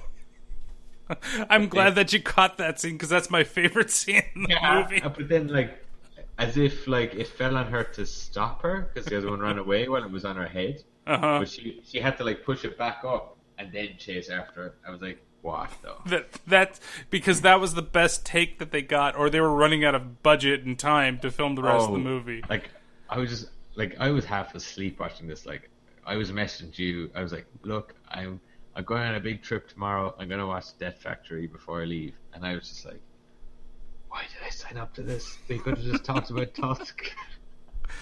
Yeah, that, and we'll we'll talk about that just for a, a brief moment, because that was the other movie when we first decided not to do this. We decided to do Tusk, but then we decided to talk about this one uh, a little more detail. But I, like this one, it's there's really not a a whole lot other than here are these people that go. She the the Latina uh, says, you know, oh hey, how about we go to this factory? I know how to get there because in the shortest sequence ever of finding out that your parents are home and they're not going on vacation, uh, the place where they were supposed to party, they can't party anymore. And Yeah, so, and, and also the weirdest thing of like it, like they just seem to be in and around this place. And I was like, oh my god, this is Dyson Chemicals. Did you hear about this place? And it's like, if like how did you not hear about this place if it's so small and you're just like in the fucking grounds grappling on the grass? Like it just made no sense of like, oh, I heard about this place, Dyson Chemicals, yeah, and I was like, what? everybody should have known about this place if it's a, a And- supposedly big name like Yeah. that on the edge of the town. Yeah, but I, I also just inferred that Dyson is for vacuums and Dyson Yes, stuff. I, Just I like this movie. made the same joke my things. I'm like, there's no way they could do chemicals. Don't they just do vacuums? like this sucks. Well, the other thing too was like the the group getting into the factory was ridiculous because the first couple that you see they get in without any problems. Like they must have went through the back door or something like that because it takes them breaking down uh, a a locked chain door and able to actually get into the factory and do what they want. But it took the first couple absolutely. They just walked in, and then Ron Jeremy just walked in. Like Yeah, somebody set that like up a afterwards. janitor of the abandoned factory. Like it was never kind of established. Yeah, And as well, the first couple that went in for the fucking fountains of blood that were coming out of them. Oh, and then then all like the five new people, and it's clean, and they see no blood. Fuck right off. That's just the biggest well, hole. even when when they start you- getting killed off, it's the same. There's no like they kill off Tony and they find his jacket, but the giant piles of blood that he bled out when she was eating his neck, nowhere, completely yeah, clean. but maybe maybe the syringes on her fingers like oh, it sucks blood. it up. it sucks off the blood, so there's there's no mess. So- that's how she's getting away with it for so long. it's basically your standard monster flair. Like, here's a monster slowly taking everybody off one by one until you find out what the big twist is at the end of the movie. you And want to reveal the big twist? yeah, because it's stupid. Like they they tell a story in the middle of it. This guy, I think it's Tony or Toby, can't quite remember because I didn't really care about his name. Uh, but he tells the story of this person that got so infected by the radiation uh, that she became sick and she died. And shortly after she died, a bunch of people got killed in the factory, and that's when they do the stupid um, flashbacks to see everything, right? Yeah, yeah, yeah. And uh, th- then what you find out is, as everybody's getting killed, and like I say, the the the worst death is the is the girlfriend of the African American guy because she gets grabbed and they don't bother to even try to stop the girl. It makes sense a little bit when you get the big reveal, but you would think that both of them would go over there like try to throw her off to save her, but nope. Fuck you! We're just getting out of here. You can just die. Yeah, can I just add to that because they all brought a load of beer, and Oh, they were yeah. like, they were like drinking away, and I was like, oh man, I'm completely out. Like, are you going to get more beer? And then she throws a bottle of beer, and it smashes. What do you see across the table? A load of fizzing beer, Beer. spilt beer, and I was like, whoa, you said you were dry, and you just smashed the last four bottles across the table. Yeah, I, I wrote that down. I'm like, you just wasted beer. Like, what's your problem? And they only showed them drinking like one apiece. So, did you just buy a six pack and that was it? No, the budget was so shit that they actually could only have a beer each. It's so ridiculous. Yeah, and then they they waste the beer, and and so everybody when they finally get to the, the they they say the Louisa chick uh, who's the Latina girl leads them to the tunnel, and of course the dumbest thing happens here where the boyfriend he's like I'll go and fight her so you guys can escape. Why don't you just help them escape? Like it's still not coming. You could find the tunnel. Everybody could possibly live. But of Yeah. course, he ends up dying and then you find out the big twist of the movie is that the monster is the sister of the Latina girl. And she's dun, been bringing dun. people for her to feed because she needs human blood in order to survive. And that's probably something to do with those syringes that you were mentioning. Uh, and it's it's so like blatantly obvious that she's doing something because when she first starts suggesting it, it's like it's it, it maybe it's the acting, maybe it's the way the script goes, but she really kind of almost gives like a, a wink to the camera type of thing. I know a place that we can go party. It's the abandoned thing, and then of course she's suspicious the whole time. So when it comes out that she's working with the monster, you're like, okay, like it's not really that big of a yeah, twist. no, it was just it wasn't revealed, but I don't think it was a big twist or reveal because you didn't give a fuck. Yes. because nothing happened in the movie that made you care about any single character. The only character I cared about was Ron Jeremy because we know who Ron Jeremy is, and he dies within two seconds, and he's he he's a worse actor than anyone else in the movie. He's like, oh ho ho, oh ho, I'm drinking alcohol, and then he dies. Like, At least he gets his Like, heart ripped out. You know, Yeah, that was with cool. with the most fake plastic heart I've seen in a while. Well, like at the at the same token, or like, why was he in the movie? Was it just like because it was because it was literally like a porn producer or director Trying to do was- his like first real movie I, instead. I, I, I genuinely think it was because that scene with the black couple was like a full on porno, except there was a du- like a sheet wrapped around. yeah, she just had Like- something wrapped around her. but like that. But it went on a little bit too long that it was like this is actually a porn scene. Yeah, it wasn't like film porn where nothing happens, but it was like, hmm, I don't know. This is a bit suspect. This is actually probably happening. I didn't look up the trivia or anything for this, and I don't want to. No, I would definitely stay away from it. I, I looked it up for a second, originally just to find the trailer uh, and to remember the name of the movie. And I, I ended up having to do it, uh, the reverse search for Ron Jeremy, uh, and then going forward. And you have to go through a lot of porno titles to get to his non porn uh, acting credits. Yeah, like he doesn't have many, but like, oh, this I don't know. Like it was, it was a strange movie. I, if I was gonna recommend it to anyone, I wouldn't. I would say avoid this altogether. And and I'm the opposite. I think that I I thoroughly enjoy as bad as this is, I enjoy it. Uh, and I recommend people watch it. And that's what it's uh it's my gift to society is to have more people watch this horrible, That's horrible because movie. you're you're so butthurt about actually watching it that like, I want more people to ruin their exactly. evenings. Hey, and it's free on YouTube. Might as well give it a shot. Yeah, look, it's another one. I'm going to chalk it down to if you're watching this with a load of friends and a few beers, watch Th- it. then watch like, it. I I watched this like very late at night by myself, and I was like, what am I doing with my life? I should be asleep. Uh, It's I it's not one of these like solo endeavors where like yeah you know this is a, a piece of horror history like I gotta really soak this up. No, this is absolute trash. I don't know how it ever had any following, but uh, since my- we're since we're highlighting it, we you might as well have a look. That's right. And I'd say if you do watch it, uh, you don't have to send Richard any messages, but send me a message and tell me what you think. No, you can send me. Definitely hit me up. I don't know if I want you to relive the memory of this movie.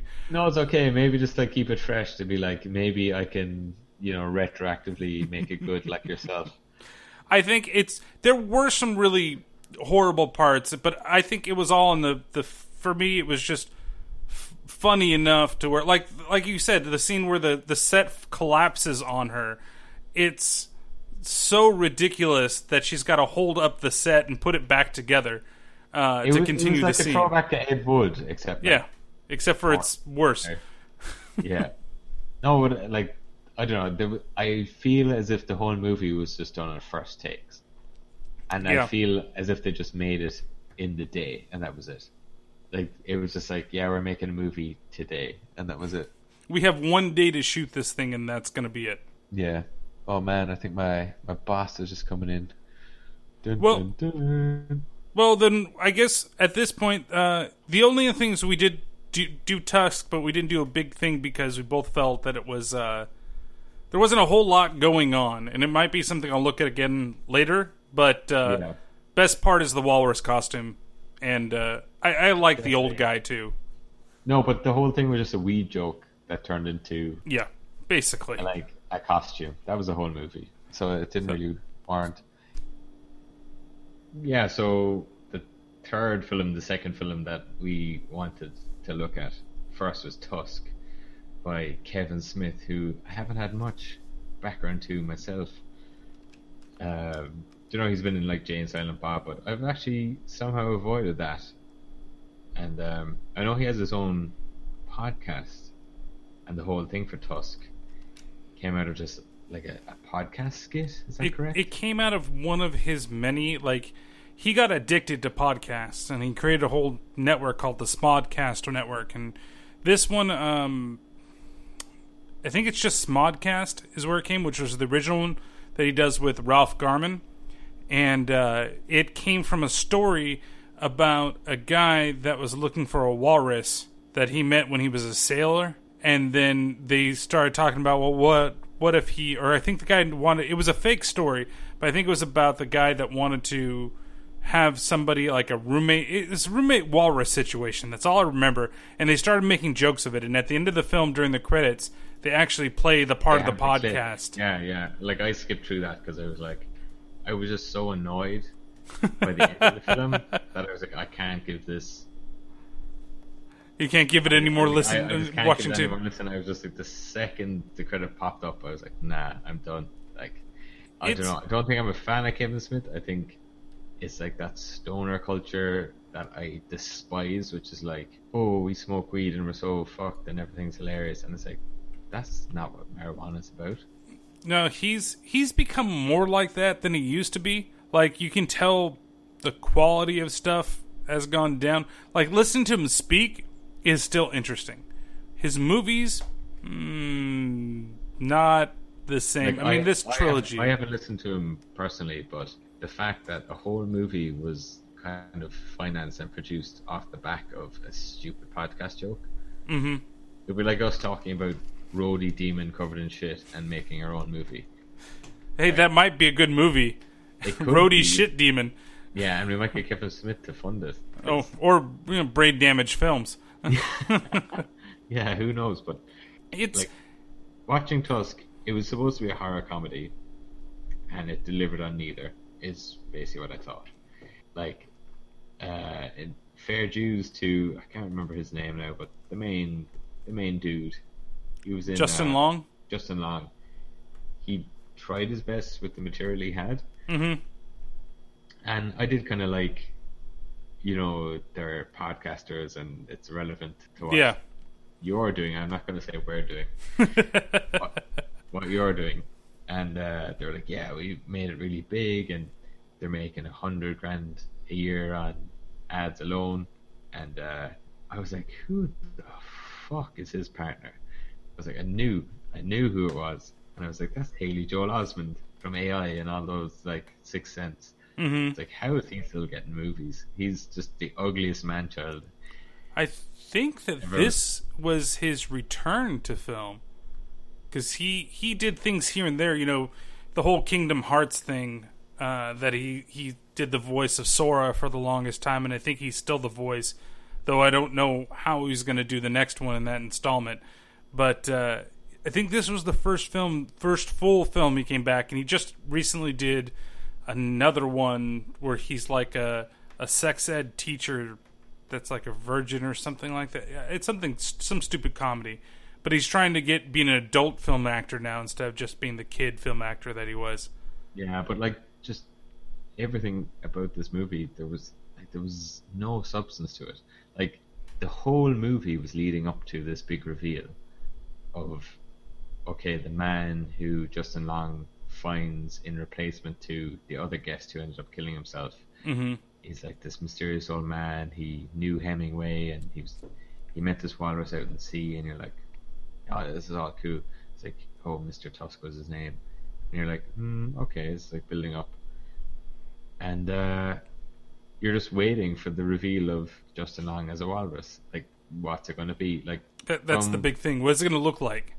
what's it going to look like? And from what I had anecdotally heard or picked up before I ever watched this, was that he was magically turned into a walrus, and he was actually a walrus. But in actual fact, he has like grafted him, chopped off his legs, and like grafted his arms, looking like wings, hmm and like another layer of flesh over him to look like a walrus. Like that was freaky, and when it revealed, you're like, holy shit! And he had his the real like human eyes staring back at you, hmm which that uncanny valley of like, oh shit, this is creepy as fuck. Well, But- and the patchwork of the the suit too was really. I, th- I think the it looked cheesy, but at the same time, like the little nuances of the suit, like you could see pieces of the, like an ear here, or traces of the other people Yeah, that he used. I, I thought No, that it was really like, cool. That was good. It was really cool. But that should have been it. It should have been like a five minute short. Just be like the reveal of okay, what was your vision of a walrus man, basically. It, the, the fact that they buffed it out to an hour and a half or an hour and twenty minutes or whatever it was was just a testament to yes men in Hollywood. That's what it was. Oh, What? Kevin Smith's cool and yeah, yeah, this is a good idea. Yeah, yeah, yeah, let's make this. But if I was there and on the team, I'd be like, turn this into a half an hour because like nothing happened in between. Like everyone was just waiting for this reveal, and then when it was revealed, nothing really happened with it until the end, where spoilers, everyone. He ends up killing the captive, the captor, and uh, it's like a you know fast forward a couple of months, and he's in a walrus, like in the garden. He's still a walrus, and I just have it written down, being like, he makes hundred k a year on ads alone. How the fuck can he afford the surgery to fucking transfer back, even though he was a walrus for three days? You know, it's like how Well- you weren't that brainwashed. I think well he, that was the things when he actually because he kept goading him into fighting him right as the walrus, and eventually when he finally did it, it was kind of the the full transformation for him going from just being a human in a costume to going full walrus with everything. Uh, Okay, I, I I would agree with that wholeheartedly if it was like it's five years later. Yeah, I mean- a couple of months later, but it was. I can agree with that as well. It was literally two to three days. Like, have you ever lost your mind from two to three days? Uh, I well, know, there was that one time. Yeah, but like, have, have you been watching the most recent Black Mirror? Uh, no, I have not. There, there's basically one episode in that where there's like an implant in your head and you can take it out and it's like your consciousness. And people can manipulate that then as if it's like an AI, so they can be like, oh yeah, we're doing like a thousand years a minute or something Hmm. like that. So then it would be as if the two of us were experiencing a thousand years over and over, and it would feel like that long for us. So that's when people got mad. I won't ruin the Black Mirror because it's much better than Tusk.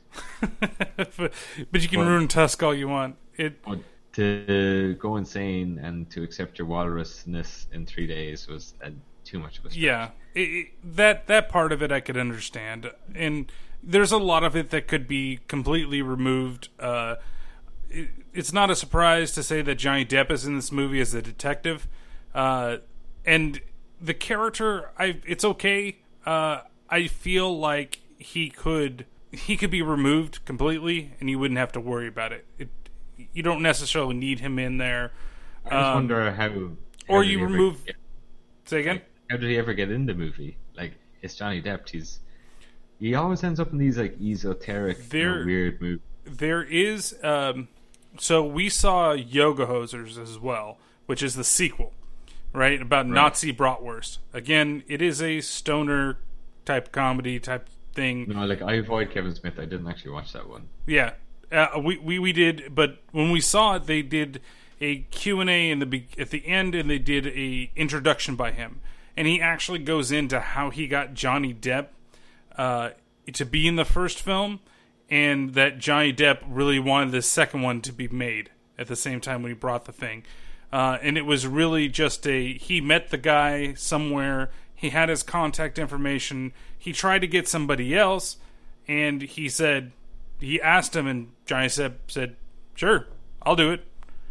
It, it was literally something like that like they he sent him the script he liked the script he decided that he wanted to do it. And it was just a shot in the dark. And actually johnny depp coming on before they got full funding allowed them to get funding for the film. Because it wasn't a whole lot to to make the movie. I think it was like 10 grand maybe closer to 20 so and having johnny work at cost which would be like 3 grand to do the film was very enticing for a lot of studios to finalize the last bit of funding Well, that's So- fair enough.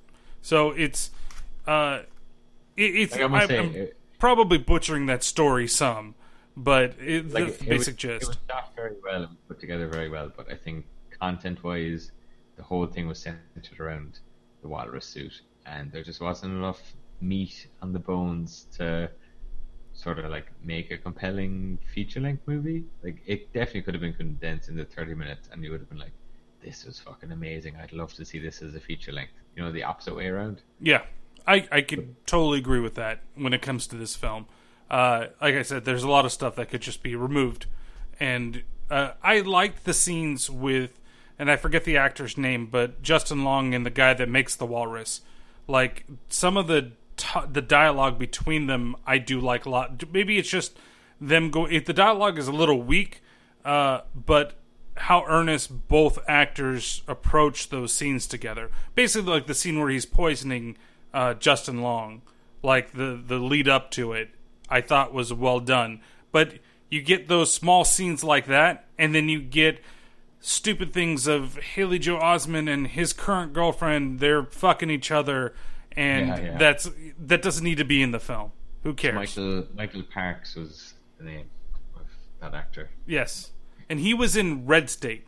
Uh, Kevin's now that actually is a film I think a lot of people should see because that is not a standard Ke- Kevin Smith sp- film. That's uh, his take on what would happen when the Redboro Baptist Church uh, would be assaulted by like the police, like actually investigating stuff. It's it's kind of a creepy movie. It's much better than Tusk, but he's in that movie too, and he does really well as the leader of the basically the cult. Yeah, well, that's the thing. Like, it was just, you know, a middle of the road movie. Yeah. It was like it's a five out of ten. Like, it wasn't bad. It wasn't good. It was just like it's watchable.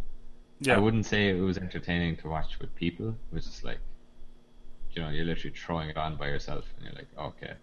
Because that's I- the way I watched it, and I was like, hmm.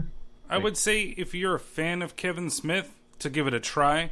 If you don't really like Kevin Smith stuff, uh, to give a quote unquote horror movie a try, watch Red State instead of Tusk. Yeah, because I wouldn't be a Kevin Smith fan, and this would probably be my first, like, you know, jumping into it. Yeah. And I was like, oh man, this is not good. Uh, this was his first uh, or second really foray into horror, but uh, actually like monster horror. Um, But it's it's still it needs work. And then the next uh, Yoga Hosers, it's it's kind of the same thing. It has some funny moments in it, but after looking back at it, uh, it's not as good as maybe when I first when we first saw it. Um, though I'll probably end up seeing the final of the trilogy, which is Moose Jaws, just to see where the story ends up. Because it's Yeah. the overarching story is actually for the detective that Johnny Depp plays, because he shows up in both Okay. films, and he'll be in the No, last I, one. did, I, did, I didn't see the other one, so maybe I was like, oh, I don't really get it. Or like, I'm not really too into Kevin Smith that I'm like, you know, if you're a fan, you'd be like, this is amazing. Like, look at all Yeah. these in jokes. Or, but Yeah, it, it could because Kind of the it really like the best way to think about his second film uh, of this trilogy, which is Yoga Hosers, is like Clerks but with teen girls. So if you've seen Clerks and you like Clerks, there's a lot of references back to it. Uh, but again, like you, for you, uh, it's probably not a recommendation that I would make.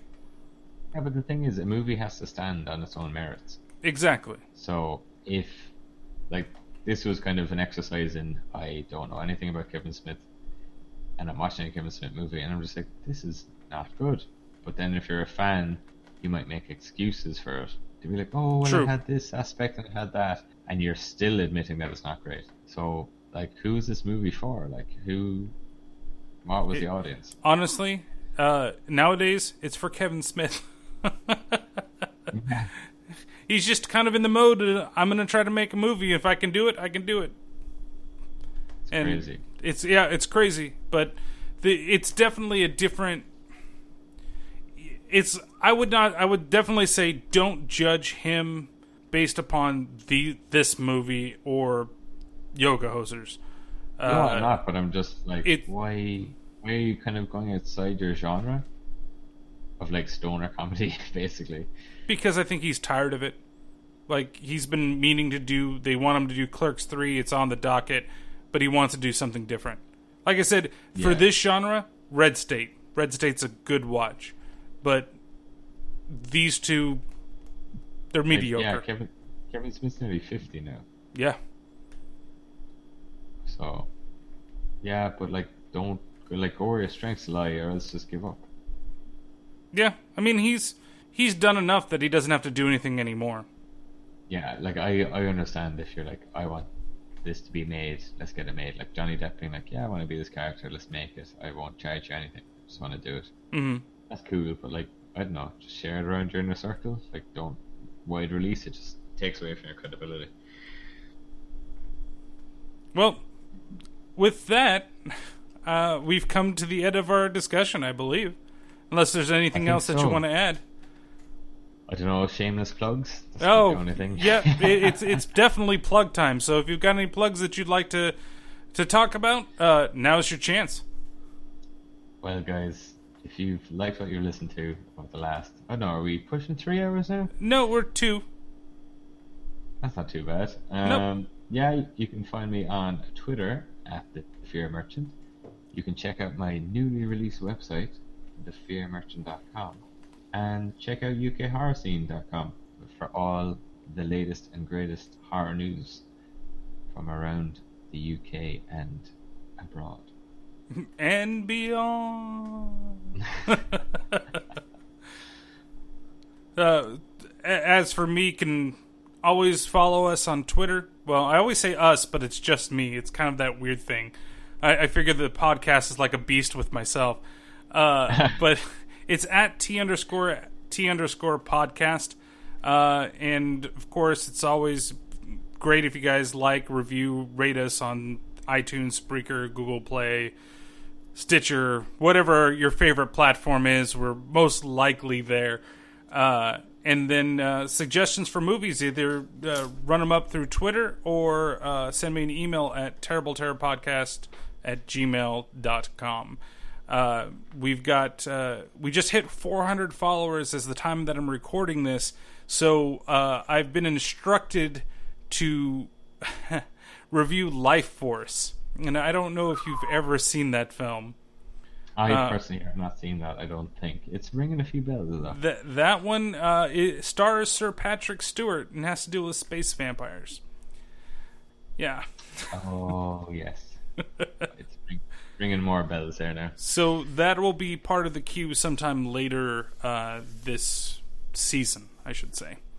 So, uh, thank you very much for having the conversation with me. I really appreciate it.